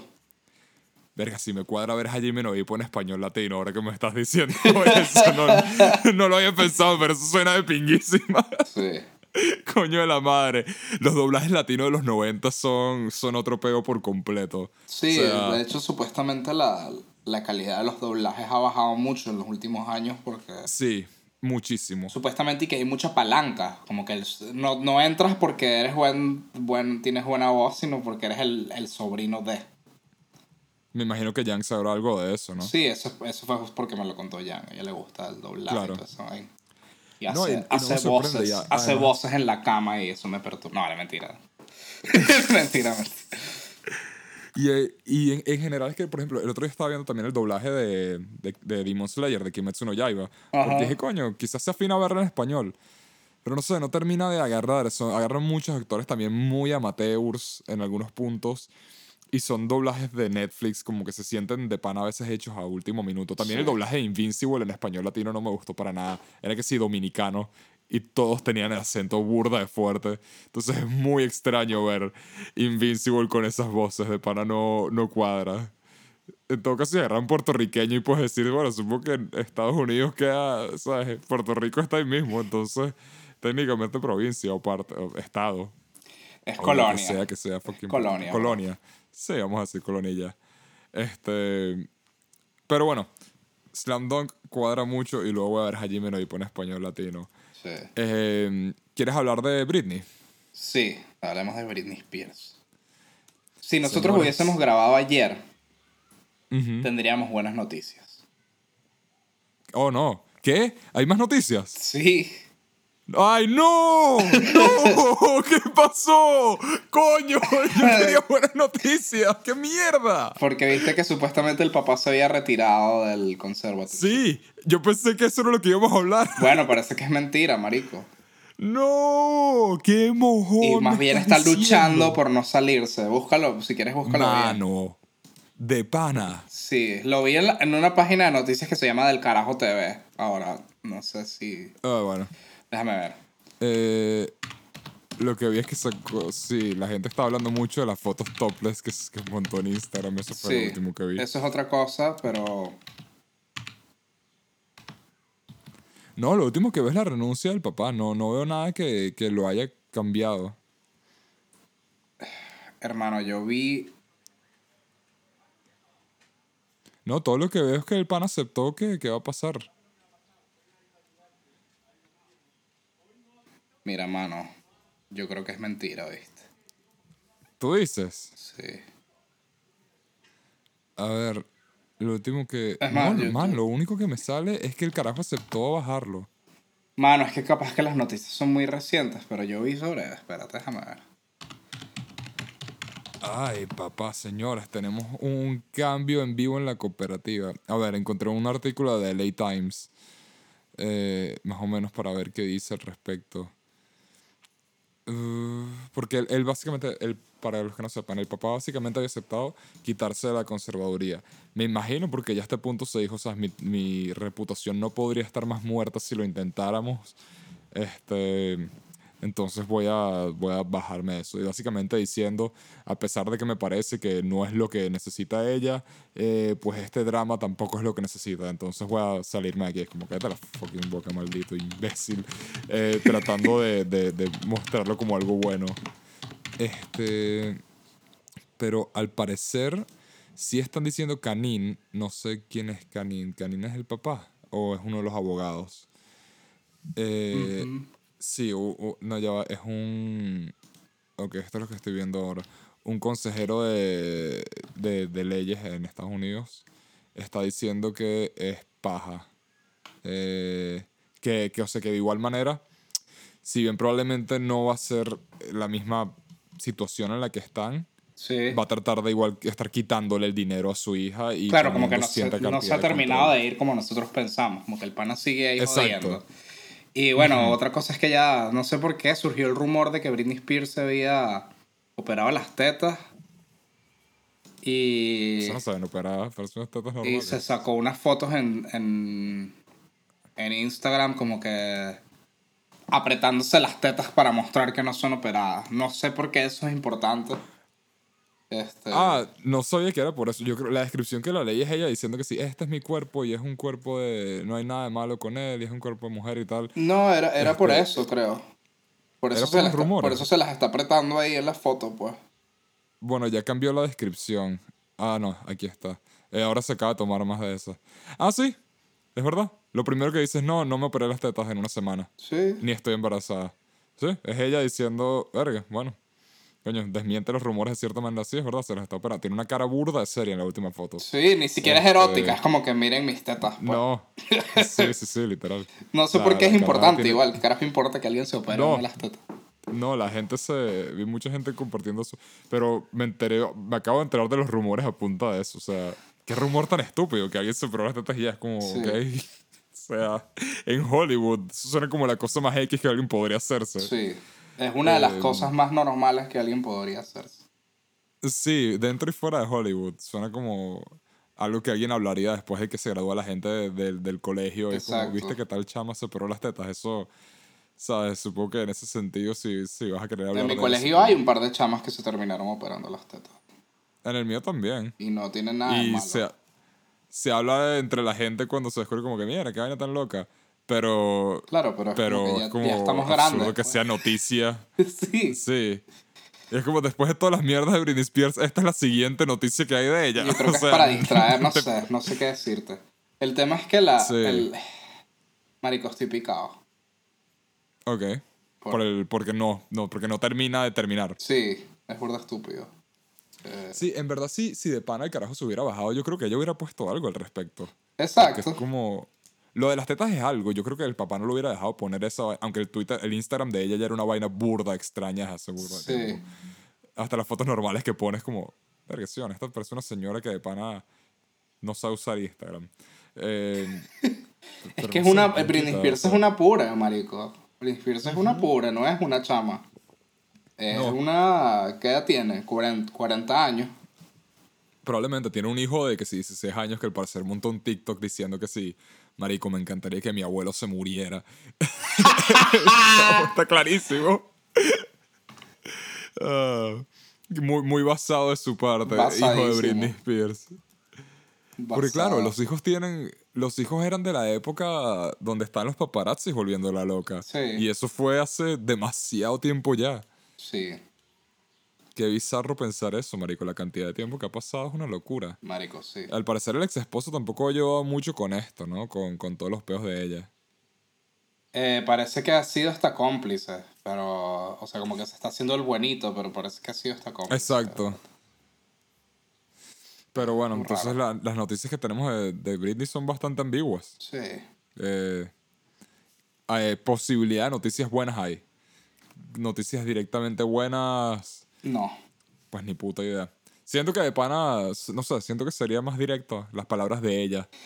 Sí, Que ella por lo menos hablaría más abiertamente al respecto, porque ella está hablando abiertamente de que no quiere esto. pero es que no, no puede, Entonces creo. no No, me sorpre- sé si ¿No? creo que no puede hablar de esto. Es posible que a este punto no pueda, ¿no? No sé qué les habrá mandado a firmar a la pobre caraja. Así bueno, que no sé. acuérdense que en este podcast somos Free Britney. Sí, no se, no se olviden de eso. Y también que apoyamos la labor infantil. Sí. Mira, somos multifacéticos. Ya sabes, somos dos personas que pueden apoyar dos cosas, dos causas distintas con igual o más pasión Exacto. en una y en la otra. Y coño, yo sí me tripearía que... Porque los niños se pueden meter en lugares donde los adultos no. Y así Pequeños. pueden arreglar vainas. De bolas, como man. Snowpiercer. ¿Tú has visto, tú has ido a una fábrica? ¿Tú has visto la cantidad de engranajes que hay ahí?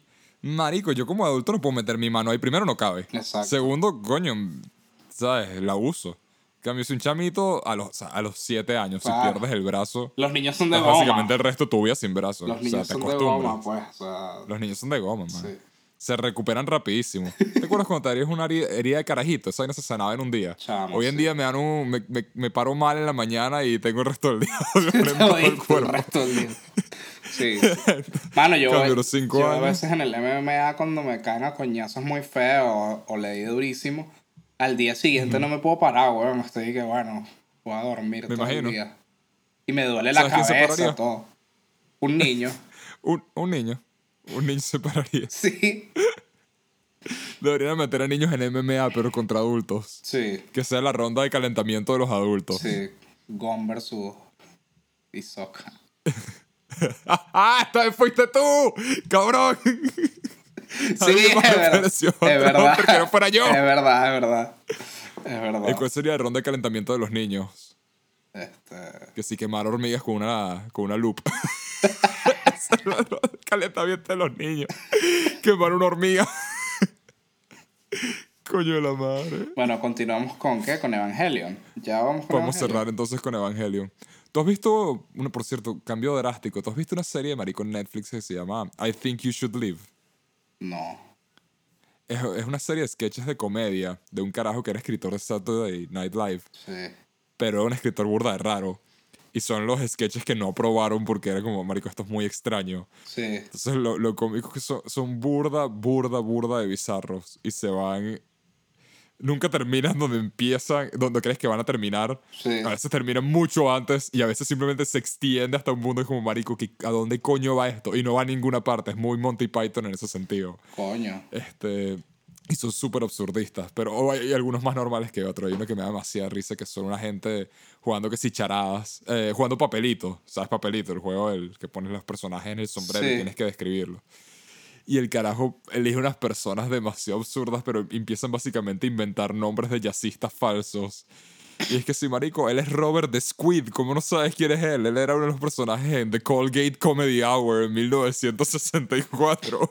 Y se pone a hacer referencias de vainas que no existen, pero se sienten tan fucking reales. No sé por qué me acabo de acordar de esa serie y quiero decirle a la gente que nos oye. Marico, I Think You Should Live vale mucho la pena. En Netflix son capítulos que sí, de 15 minutos y ahorita salió la segunda temporada. Bien, mano. Lo vale mucho. Véanla. Ahora vamos con algo de la gente que no se baña. En esa serie sí se baña. Vamos con Evangelion, papá. Sí. Salió la última película de los rebuilds de Evangelion. eh, Evangelion 4 3.0 más 1.0. No me acuerdo cuál es el resto del título, porque hay más títulos. Sí. Eh, ¿tú, ¿Cuál es tu historia con Evangelion? Yo tengo, un- tengo un- una historia con Evangelion y es que yo la vi cuando en bachillerato, la empecé a ver en bachillerato y me estaba gustando. Eh, hasta que Kukian me dijo que Shinji era gay. Pues no- y yo era muy homofóbico. Yo era un poquito homofóbico de, de carajito en. Eras venezolano y tenías, estabas en bachillerato. Estaba en primer año de bachillerato y dije, coño, sí, que ladilla sí. que Shinji sea gay. Y la dejé de ver por eso.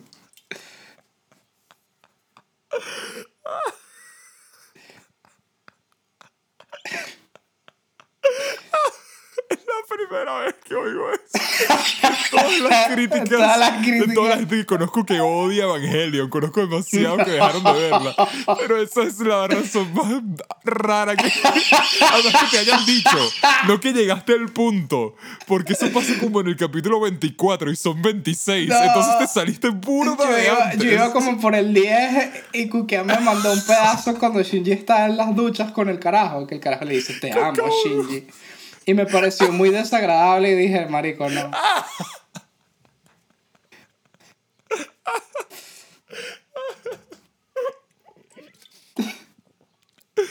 Spoiler, supongo. Y, y bueno, después la empecé a ver de nuevo. Ay, La empecé como dos o tres veces porque dije, coño, no puede ser que yo no he visto Evangelion. Tengo que ver Evangelion. Este. La empecé de nuevo. Pero coño, cuando uno está en la universidad y hace vaina, este, coño, no, no, no terminas de ver algunas cosas, pues yo no hay, hay cosas. Sí. Algún día terminé de ver la leyenda de los guerreros galácticos. Y bueno, no la, no, la, no la pude terminar de ver, nunca la pude terminar de ver, la empezaba y no la terminaba. Llegué, lle- recuerdo que, que un personaje de una computadora es la mamá de alguien. Wow, Eh, pero llegaste medio lejos. Este, y a, partir de ahí se empieza a poner medio confusa. O sea, empieza a ponerse bíblica rara. Porque Evangelion empieza muy. Es lo que tú siempre dices. Si tú ves los primeros 10 capítulos de Evangelion. Es, Pues es- ahí, es una vaina X. O sea, sí, hay un pingüino, hay mechas, hay chicas. sí, Eh, un Mis- pingüino. Misato empieza el día con una birrita, todo fino. Sí. Este, pero a- a- yo llegué como a punto de que se estaba empezando a poner oscura el beta de- y, y empezaba a ponerse rara la vaina.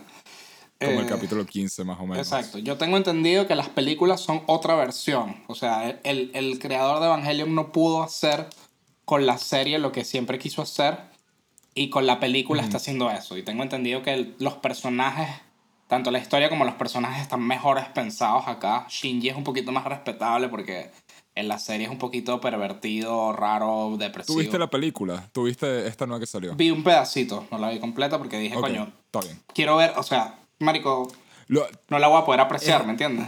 no, es exactamente eso. Em, yo puedo contar mi... Yo empecé... La primera vez que vi Evangelion tenía 11 años y la pasaban en Netflix.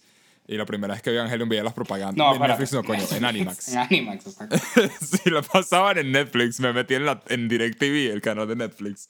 La pasaban en Animax. Este, y me gustaban burda las propagandas. Este, y la había, la había como por partes. Me pareció una serie burda loca, pero me parecía cool y ya. Claro, no entendías el contexto co- general de la vaina, pues. No, nun- nunca ya te a tenerlo completo hasta que dije, fuck it, voy a comprarme el DVD. Entonces en la tienda de películas piratas de Prados del Este, contigo, tú estabas ese día, tú compraste unos DVDs viejos también, eh, de, de anime viejo. Este, y yo compré Evangelion, The End of Evangelion y Evangelion Death and Rebirth, porque quería ver toda la vaina. Resultó ser que lo compré más en español latino, entonces fue burda de cómo, porque así es como estaba viendo yo la serie en Netflix. Eh, En Animax. en Animax, marico. En Animax, coño, porque digo en Netflix, vergación. Este. Pues. Yo, yo he visto Evangelion. Creo que es la serie que más he visto. eh, que, o sea, digo que repetidas veces la he visto y la película también. Porque básicamente. Si tú ves Evangelion, llegas hasta el capítulo 26. Son 26 capítulos. Los últimos dos capítulos, ahí es donde la serie. Podrías decir que él no hizo lo que quería hacer porque durante el capítulo 15 más o menos, o un poco más adelante, hubo una escena burda, burda, burda de violenta en la serie. A una hora de televisión, que Evangelion era una serie de- prácticamente que podrías ver a la misma hora que Los La Simpsons. pasaban en Televen, Evangelion. Evang- sí, y en el momento que está haciendo, o sea, Evangelion es raro porque es una serie profunda y tal y burda de loca, pero Evangelion es extremadamente popular en Japón también y de mercancía es una, o sea, es una franquicia que ha ganado billones de, Sí. de dólares. Y Es más allá de que la tiene una influencia increíble en un montón de animes, ¿no? Porque hay, hay muchas Azukas y hay muchas, este... Oh, sí, hay muchas rey. Y muchas Rey. Rey, Este, Rey en realidad básicamente creó un prototipo de mujer en el anime, prácticamente, que es la mujer fría, pero medio Y sentimental. después de, después de Evangelion tratando de salir otras series que deconstruían también los propios géneros que estaban tocando. Porque Evangelion empezó como una deconstrucción del mecha, Ajá. pero al mismo tiempo también una especie de carta de amor al mecha, porque tiene muchas de las cosas, muchos de los tropos del mecha, los hace al principio con, sin ironía. Lo que pasa es que luego el punto donde la serie cambia es porque empieza a explorar más detalladamente Sí. quiénes son estos personajes tan No es como, jodidos. no es una desconstrucción cínica tipo The Voice, sino que es más como... Exacto. Es más, es más tipo, toma un concepto y lo, lo hace más oscuro de lo que suele ser, tipo Watchmen, pues, o sea, es como... Exacto. Eh, porque mucho de, de- de- del anime de mecha, especialmente de series como Massinger o Gundam incluso, es como, bueno, te vamos a poner a ti, a un chamo de adolescente de 15 años, eh, estás en control de una máquina de destrucción masiva y tienes que salvar el mundo. Exacto. ¿Y qué pasa si terminas agarrando a un chamo de 15 años que es un bicho pedazo de mierda deprimido Sí. y lo pones en esa situación? No, y más allá Entonces, de la claro, carga, la carga psicológica que es estar en una guerra, en una vaina de robots. Ujú. Es Entonces- un puto peo. Y eso es lo que explora la serie. Por eso los personajes en Evangelion eh, son burda de fallidos y burda desagradables en general, pero parte del punto. Y lo trágico es como vas, vas viendo cómo evolucionan. Y la parte que más pega a la serie es como luego vuelven a empeorar. Eso es parte de lo rudo que Sí. siempre me cuesta esa segunda mitad de. Evangelion. Porque de pana Shinji mejora muchísimo. Y a la gente creo que se le olvida el punto donde pana ves a Shinji feliz con sus amigos. Pero luego como que todo se va, vuel- vuelve a peor de donde estaba al principio. Eso es mucho de lo También que es que tiene un papá, tiene en un papá negligente y abusivo que no, no ayuda. Y realmente cuando tus padres son negligentes y abusivos, es difícil recuperarse de eso. Siempre vas a... de bolas. Y, y la serie toca directamente con esos temas, toca Sí. con temas psicológicos. Eh, es una serie más espectacular, marico. El presupuesto que tenía, bueno, no el presupuesto, pero el talento que había en Gainax en esa época era una vaina increíble.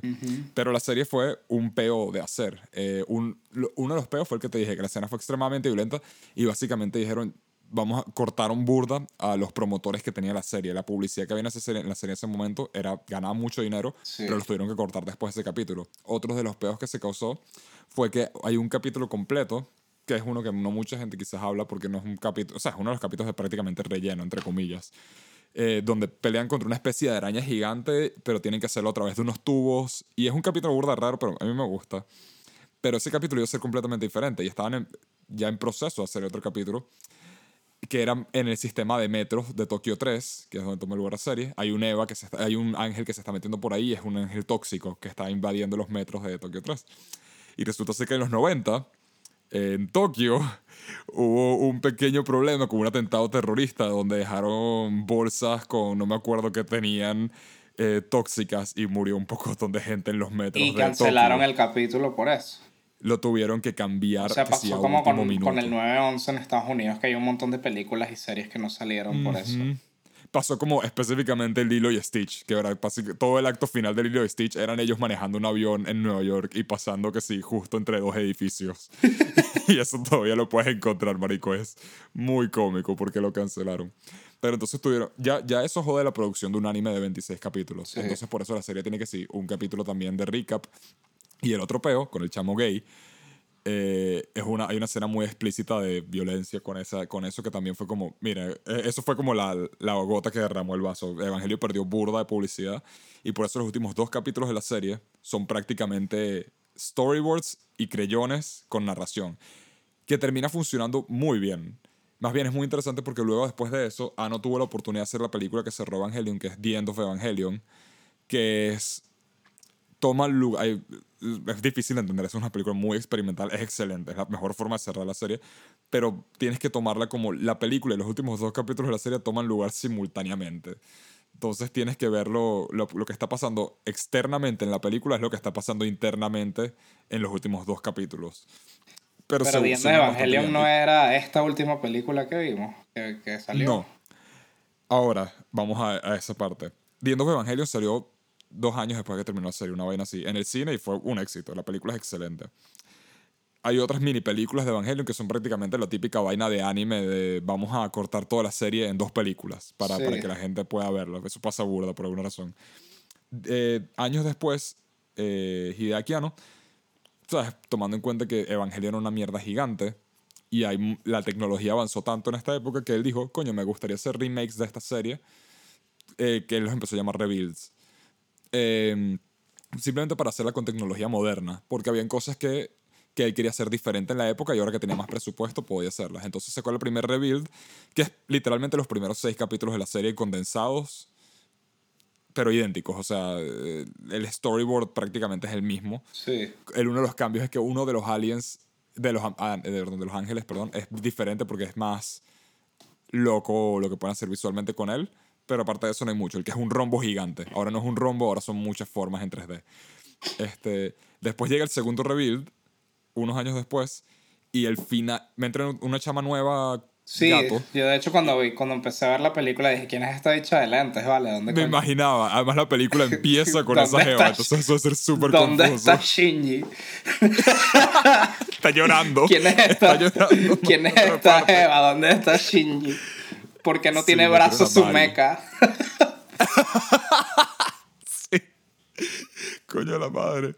Este, entonces, trataré de, de apurar esto también porque esto es denso lo que estoy diciendo. Entonces, sacan la 2.0 que es casi la misma historia, pero luego al final termina completamente diferente y da lugar a casi que el último acto de la serie. Entonces yo pensé que cuando estaba viéndolas como, bueno, esta va a ser la adaptación de la segunda parte y luego la tercera, tal y tal. Pero de ahí cambia burda. Eh, la hizo hizo otra que versión de. Evangelion y es lo que te estaba diciendo, que Sí. lo que me dijo un poco Kukian es que Shinji es un poco más interesante acá, no es tan patético como el de En la serie. última película quizás, pero de resto es prácticamente lo que hacen es apurar un poco su arco de personaje. Claro. Porque en vez de verlo en 26 capítulos, lo ves en cuatro películas. Para el final de la segunda, Shinji está tomando decisiones más activas. Pero en la tercera, o sea, no sé si describiría a Shinji como interesante y mamable, probablemente. La tercera es el- la peor versión de Shinji, en el sentido que de pana quieres matarlo a golpes toda la Sí. película. O sea, Bueno, o sea, el típico- yo quiero mucho a Shinji el- porque lo ves crecer. Pero la tercera, ¿sabes? La tercera película salió en 2015. No, el 2013. El típico meme de, en- de métete en el maldito robot Shinji. La, la tercera es la definición de eso. Pero es más como, no te metas en el puto robot Shinji. Ya deja de cagarla. Y es como, "Ah, la voy a cagar. Es, te lo juro, la tercera te, te va a llenar de rechera. Y fue lo último que tuve por ocho años. Sí. Entonces era como, ocho años de pana, este Shinji es una mierda. La tercera cambia burda la historia y es como un reboot suave de la película final. Y ahora salió esta cuarta película, que lo más interesante que logra, además de ser, la animación es una mierda increíble, burda de loca, experimental, más especialmente cuando llegas a la segunda mitad, la película cambia burda. Eh, todas dirigidas por el creador original. Te das cuenta de que la película es básicamente, este remake, esta serie de remakes son una secuela directa de la serie original el final de The End of Evangelion da raíz a todas estas series de películas que estás viendo. Y lo que más me gustó de esta película, que de pana me encantó, es que, es que lo unieron de manera tan perfecta, porque es una metanarrativa loquísima hasta el punto donde... Hay una escena de la que quiero hablar en particular, que no es tanto spoilers, pero básicamente hay dos Evas 01 peleando.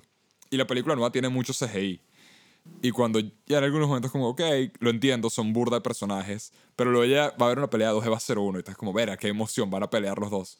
Y están haciendo como un remake de la primera pelea contra un ángel en la serie. Y temáticamente es por razones burda locas, pero aquí lo están haciendo. Y de repente empiezan a pelear y ves que son dos vainas en CGI, pero además chimba la animación. Es una mierda. Y es como, ¿qué coño está pasando? O sea, esto es lo más decepcionante que he visto. Y yo lo estoy viendo como, marico, esto tiene que ser a propósito, por favor, que lo sea. Y luego pasa como 20 segundos de la pelea y empiezo a hacer, ya va, creo que esto, creo que esto es a propósito. Y en una de esas golpean a uno de los mechas y pasa un edificio y en vez de caer en otro edificio, lo que cae es sobre una cortina y te das cuenta que están en un set donde están grabando a los dos Evangelions CGI pelear y hay puras cámaras y luces alrededor y todo esto fue un montaje que luego pasan a otra zona donde son dos evangelios bien animados en 2D clásico, peleando arrechísimo. Y es como, marico, o sea, esto me tomó tan de sorpresa. Donde el punto que ves las cámaras que están grabando los mechas pelear al principio. O sea, es una mierda loca pa'l carajo que une todas las vainas de Evangelion y las convierte prácticamente en canon, pero le da un final bastante. El, probablemente el final más fácil, entre comillas, de entender y más directo que ha tenido Evangelion en mucho tiempo, y al mismo tiempo siendo una celebración de Evangelion, porque el creador Hideaki Anno es un tipo que ha pasado por vainas burdas de feas, y él es una persona que es muy... él es muy parecido a Shinji. Y él odia mucho a Shinji o se queja mucho a Shinji porque le recuerda mucho a él en sus peores sentidos. Entonces él hizo como Evangelio como una reflexión también de la cultura otaku, la cultura escapista y de lo terribles que pueden llegar a ser. Entonces sus opiniones con Evangelion se la pasan cambiando. Él muchas veces habla mal de la serie, dice que no tiene significado, otras veces dice que es su obra maestra. Y esta es como la versión definitiva de, ah, de pana estás orgulloso de lo que hiciste y me alegra mucho eso, porque de, es la primera vez en mucho tiempo, especialmente después de la tercera. Hasta que pasen tres años más y haga Evangelion Sigma 5.6 más 3.4.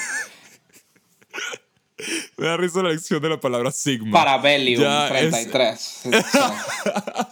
ah, bueno, sí. se viene. Sigma, en realidad, Shinji. No, no, no, Shinji no es un Sigma. Shinji no es un Sigma, Sigma Shinji es un beta, un macho beta. Hay un chamo en esta serie que es un Sigma, pero Shinji no es. No. Este. Que, eh, el, el, protagonista de Slam Dunk sí es un Sigma, marico. No, él es un simp por completo. Él solo se metió a jugar básquet por la jeva. es verdad. es el mayor simp del mundo. Es verdad. El que es el Sigma, es, ¿cómo se llama el pana? Que es como el rival de, de Hanamichi. Eh, coño, el, el, el, que es el bueno en básquet, el que es prácticamente Sasuke. Foki Rukawa. Rukawa, es, él es un Sigma. Rukawa es un alfa.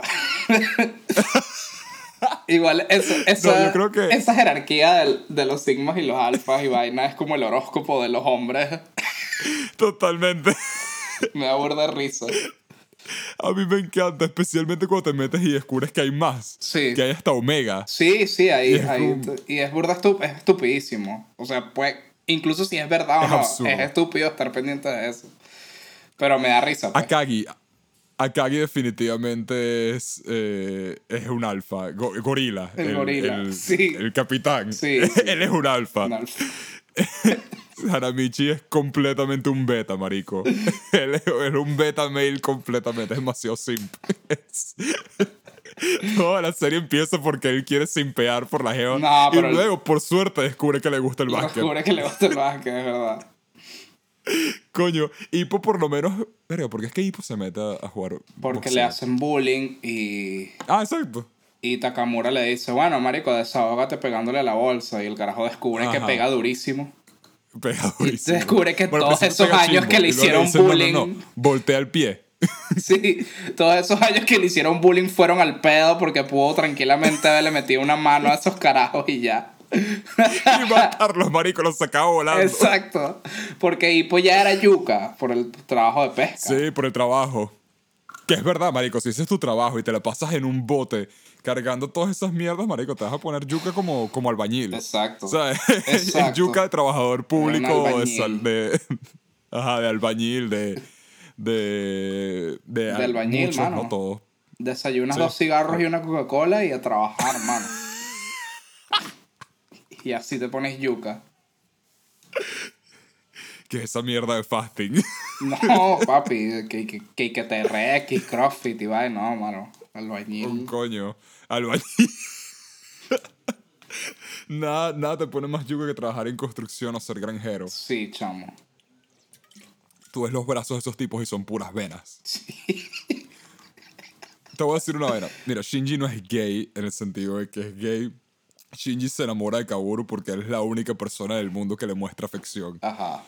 Entonces, Afecto. Shinji es prácticamente pansexual porque Shinji, cualquier persona que lo hubiera tratado con amor, se iba a enamorar de ella. Exacto. En este caso fue Kaoru. Este, Y- y, esta película incluso Él tiene como una tensión se- me sexual con. Asuka, el tema, pero Asuka es como abusiva mentalmente para que le den afecto. Es una cosa así lo de Asuka. Sí, ella, ella es el ella quiere ser el ella quiere ser amada, Exacto. quiere, ser extremadamente querida y es violenta al respecto porque es eso de quiere ser querida, pero no quiere que la gente sepa eso. Entonces, Asuka es un personaje eh, excelente, Es pero más es un pedazo de mierda de persona. Eh, eh, originalmente, aparentemente, he escuchado que ella iba a ser la protagonista original, no sé si eso es verdad. Shinji empezó como una mujer, a Shinji la cambiaron a hombre, pero el Ah, personaje original de Evangelion iba a ser mujer, porque todas las series de Gainax para esa época tenían personajes protagonistas mujeres. Mm. Eh, ellos hicieron antes Gunbuster y Nadia and the Secret of Blue Water, y eran puras chamas hasta que llegó Shinji, que prácticamente es uno de los personajes Hay una de- serie que es como el, es similar a Evangelion en el sentido de que revoluciona un género que es como de una escuela, una academia, y hay una pelea de esgrima súper arrecha. Hay una pelea de esgrima. Sí, hay una, una- un anime, de, no me acuerdo cómo se llama, pero es un anime súper importante que también es parecido a Evangelion en ese sentido. Verga, no se me ocurre. Este- Pero, pero si es en un colegio, tiene. Eh, ya va, dame un momento. ¿Qué pasó? Dame un momento que me están tocando la pierna. La, la puerta, déjame tomar nota del tiempo. Sí. Voy. Yo voy a buscar café entonces.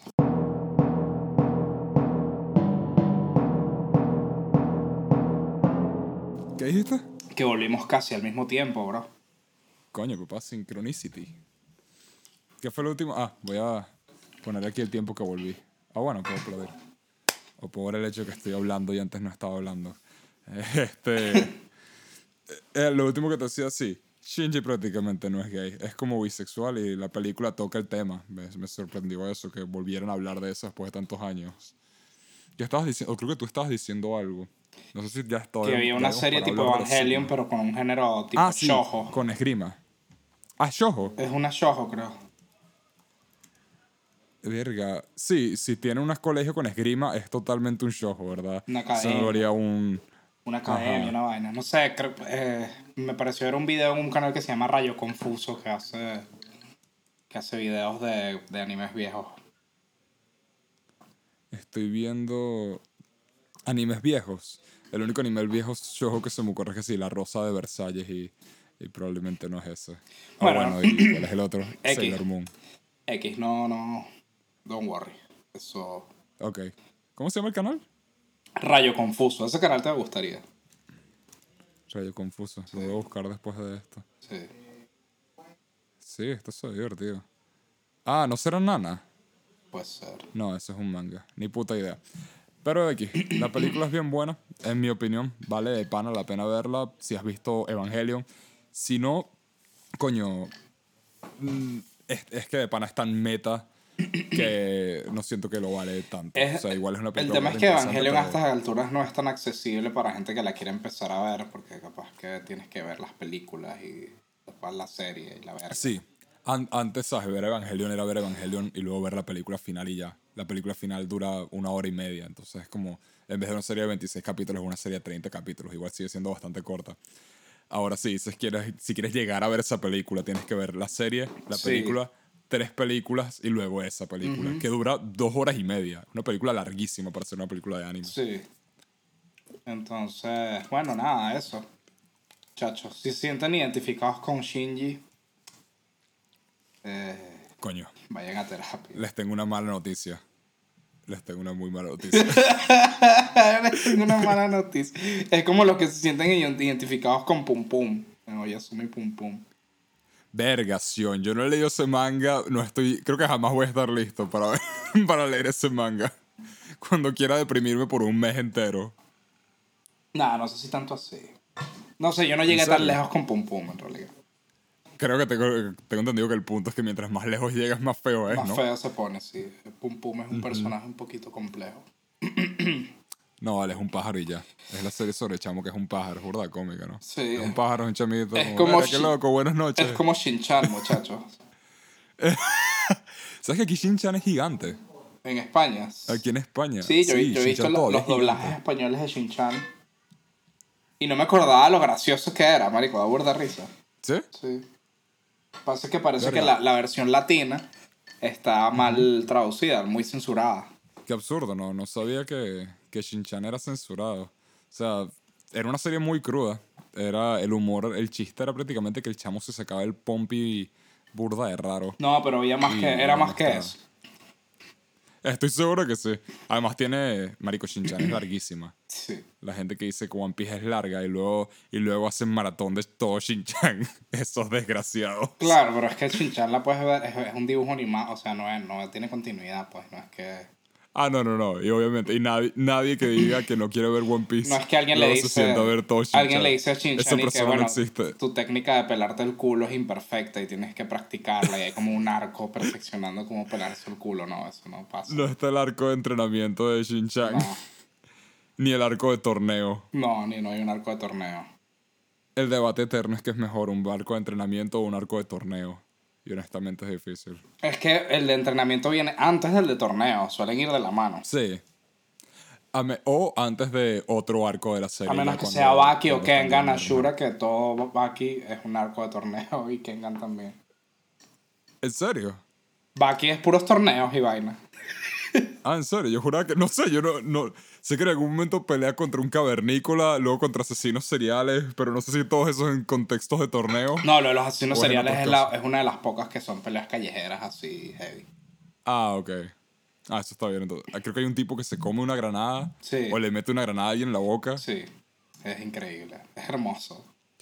Una parte de mí no quiere leer Baki porque como que saber Baki de segunda mano es, es también yo fascinante. te recomiendo que veas la de Netflix y después, si te da la gana, ve, empiezas a leerla. Leer los 2000 capítulos de Baki peleando yo- contra un oso y Yo si fuese tú me saltaría las primeras tres sagas de Baki, me iría a las, a las más modernas. Wow, tantas. Maricos, si no, Bueno, no, no terminas nunca, bueno, es como leerte, Sí, es verdad. no sé. Ah, por cierto, noticia pequeña, pero anunciaron prácticamente Jojo 9. Jojo Leon terminó esta semana. eh, o va a terminar esta semana. Ajá. Y al parecer el último mensaje eh, dice mm, Hirohiko Araki. eh, gracias a todos por, eh, por acompañarme en Jojo Leon. Eh, después de un pequeño descanso, vamos a volver con Jojo 9 y se llama Jojo Lands. Uf, Eh, esa ya es ese la es el título tentativo. Es la última, ¿no? No, la penúltima. No dijo que es la última, que me sorprendió Porque mucho. ya, Por ya tiene una. que ser la última. Ya tiene una versión de. Porque tiene. Me imagino que tiene que hacer todos los yoyos. Porque ya. Se supone que Johnny es un Jonathan. De la. Y después está. Bueno, el siguiente es Yosuke. Yosuke. El de es literalmente Yosuke Shigashigata. Es Faltaría. raro de- Faltaría. Yotaro. Faltaría Yotaro. Faltaría bueno, Giorno y Yolin. Giorno y faltaría Yolin. Y, Y Joseph. Y Joseph. No sé si los va Sí, a no, hacer. no sé qué es lo que tiene pensado. Quizás con esta misma vuelva a mezclar los universos de Jojo con el reboot, con el, con el original, porque el reboot es... Tienen conexiones burda de locas, pero no sé si Jojo las explora directamente. No sé. Este- Yo todavía estoy en Stone Ocean, así que. Exacto. Pero, pero el nombre Jojo Lands me llama mucho la atención. O sea, por Sí. mí que metan a todos juntos y hagan un Battle Royale de JoJo's. O hagan como... ¿Sabes la, peli- la serie esta vieja? Que es el mismo pana que hizo la película de esta Daft Punk animada. Que hizo que sí, una serie en un tren y una serie en un submarino y una serie en otra vaina. Y luego hicieron una serie de ese mismo pana que son que sí, todos ellos pero en el espacio, en una nave espacial. Ah, no, ni idea. Es como, sí, marico. Denme Jojo en el espacio. A este punto, ¿qué coño? No, no. Actually, Jojo Lands puede ser perfectamente ellos yendo al espacio. Bueno, ¿qué tanto? Que ¿Qué, salga qué Vic- más raro se que puede salga Dominic Toretto en Jojo. Ay, coño, hace falta, man. Sí. Bueno, yo creo que con esto sí podemos ir cerrando el podcast. Ya, ya se nos acabaron los temas principales. Este, si hay algo más que tú quieras decir o algo más que quieras hablar. Eh, no, la verdad es que no, hermano. Eh, no, no se me ocurre. No se me ocurre nada. Esta semana no tuve mucho jugo. Ha sido una semana. Esta semana tuviste mucho complicada. jugo. Sí, no sé, no sé, Entiendo. no sé.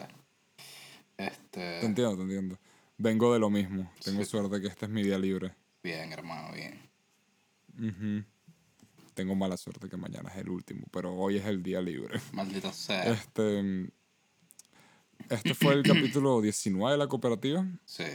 Como siempre, nos pueden, pueden seguir a Kukian, que es la que diseña nuestras, todas nuestras imágenes, todo nuestro look viene de ella, Sí. en sus redes sociales. Eh, están en la descripción, ¿no? Sí, sí, yo siempre Yo está, digo eso, pero siempre está en la sí descripción. lo ponemos en la descripción. Sí. Cool. Eh, me pueden seguir también a mí si quieren en Instagram, arroba Andrés Guasier. Sí. Eh, aparte de eso, coño, si quieren escuchar el podcast, también está disponible en Spotify. Si a ustedes les da igual y lo que quieren poder es bloquear el teléfono y metérselo en el bolsillo, sé que eso es un atractivo muy grande. Exacto. Si les gustó esto, también, coño, si les gusta, compártanlo con algún amigo o alguna familiar que, que por alguna razón quiera escuchar esta vaina, mientras sea de una edad que no se vaya a confundir cuando hablemos de sigmas y betas. y yo creo que ni siquiera los latinos entienden eso, weón.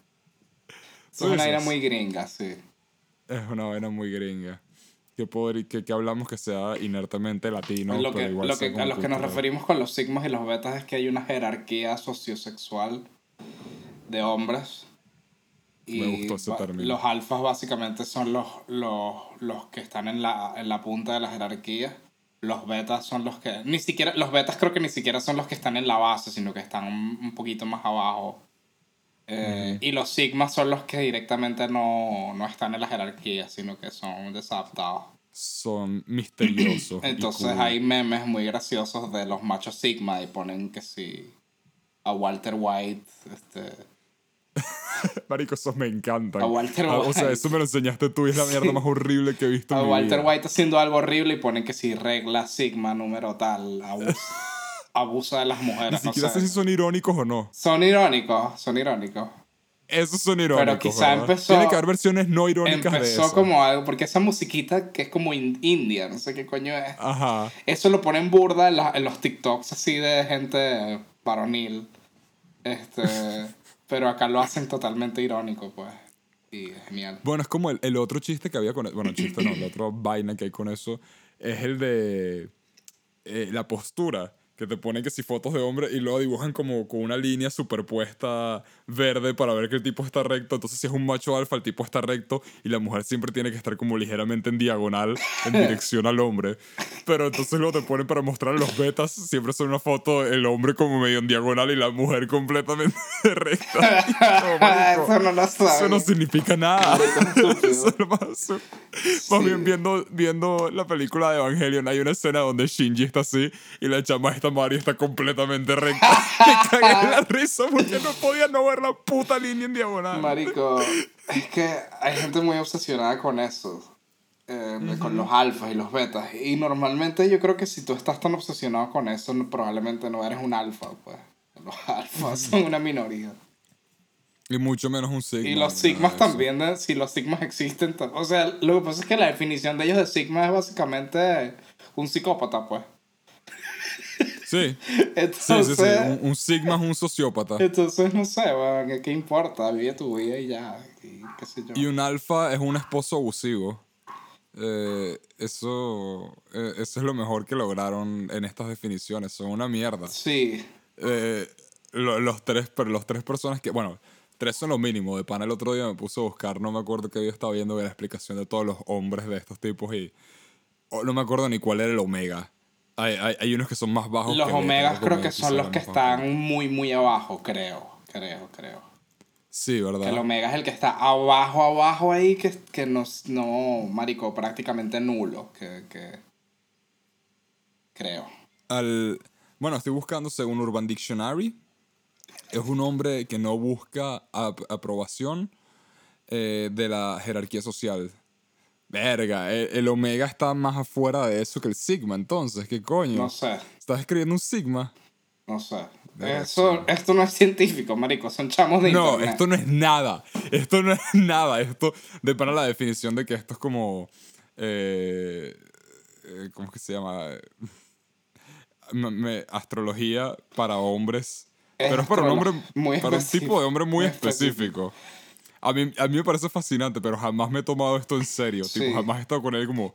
"Mm, da mucha energía beta. Sí. Pero.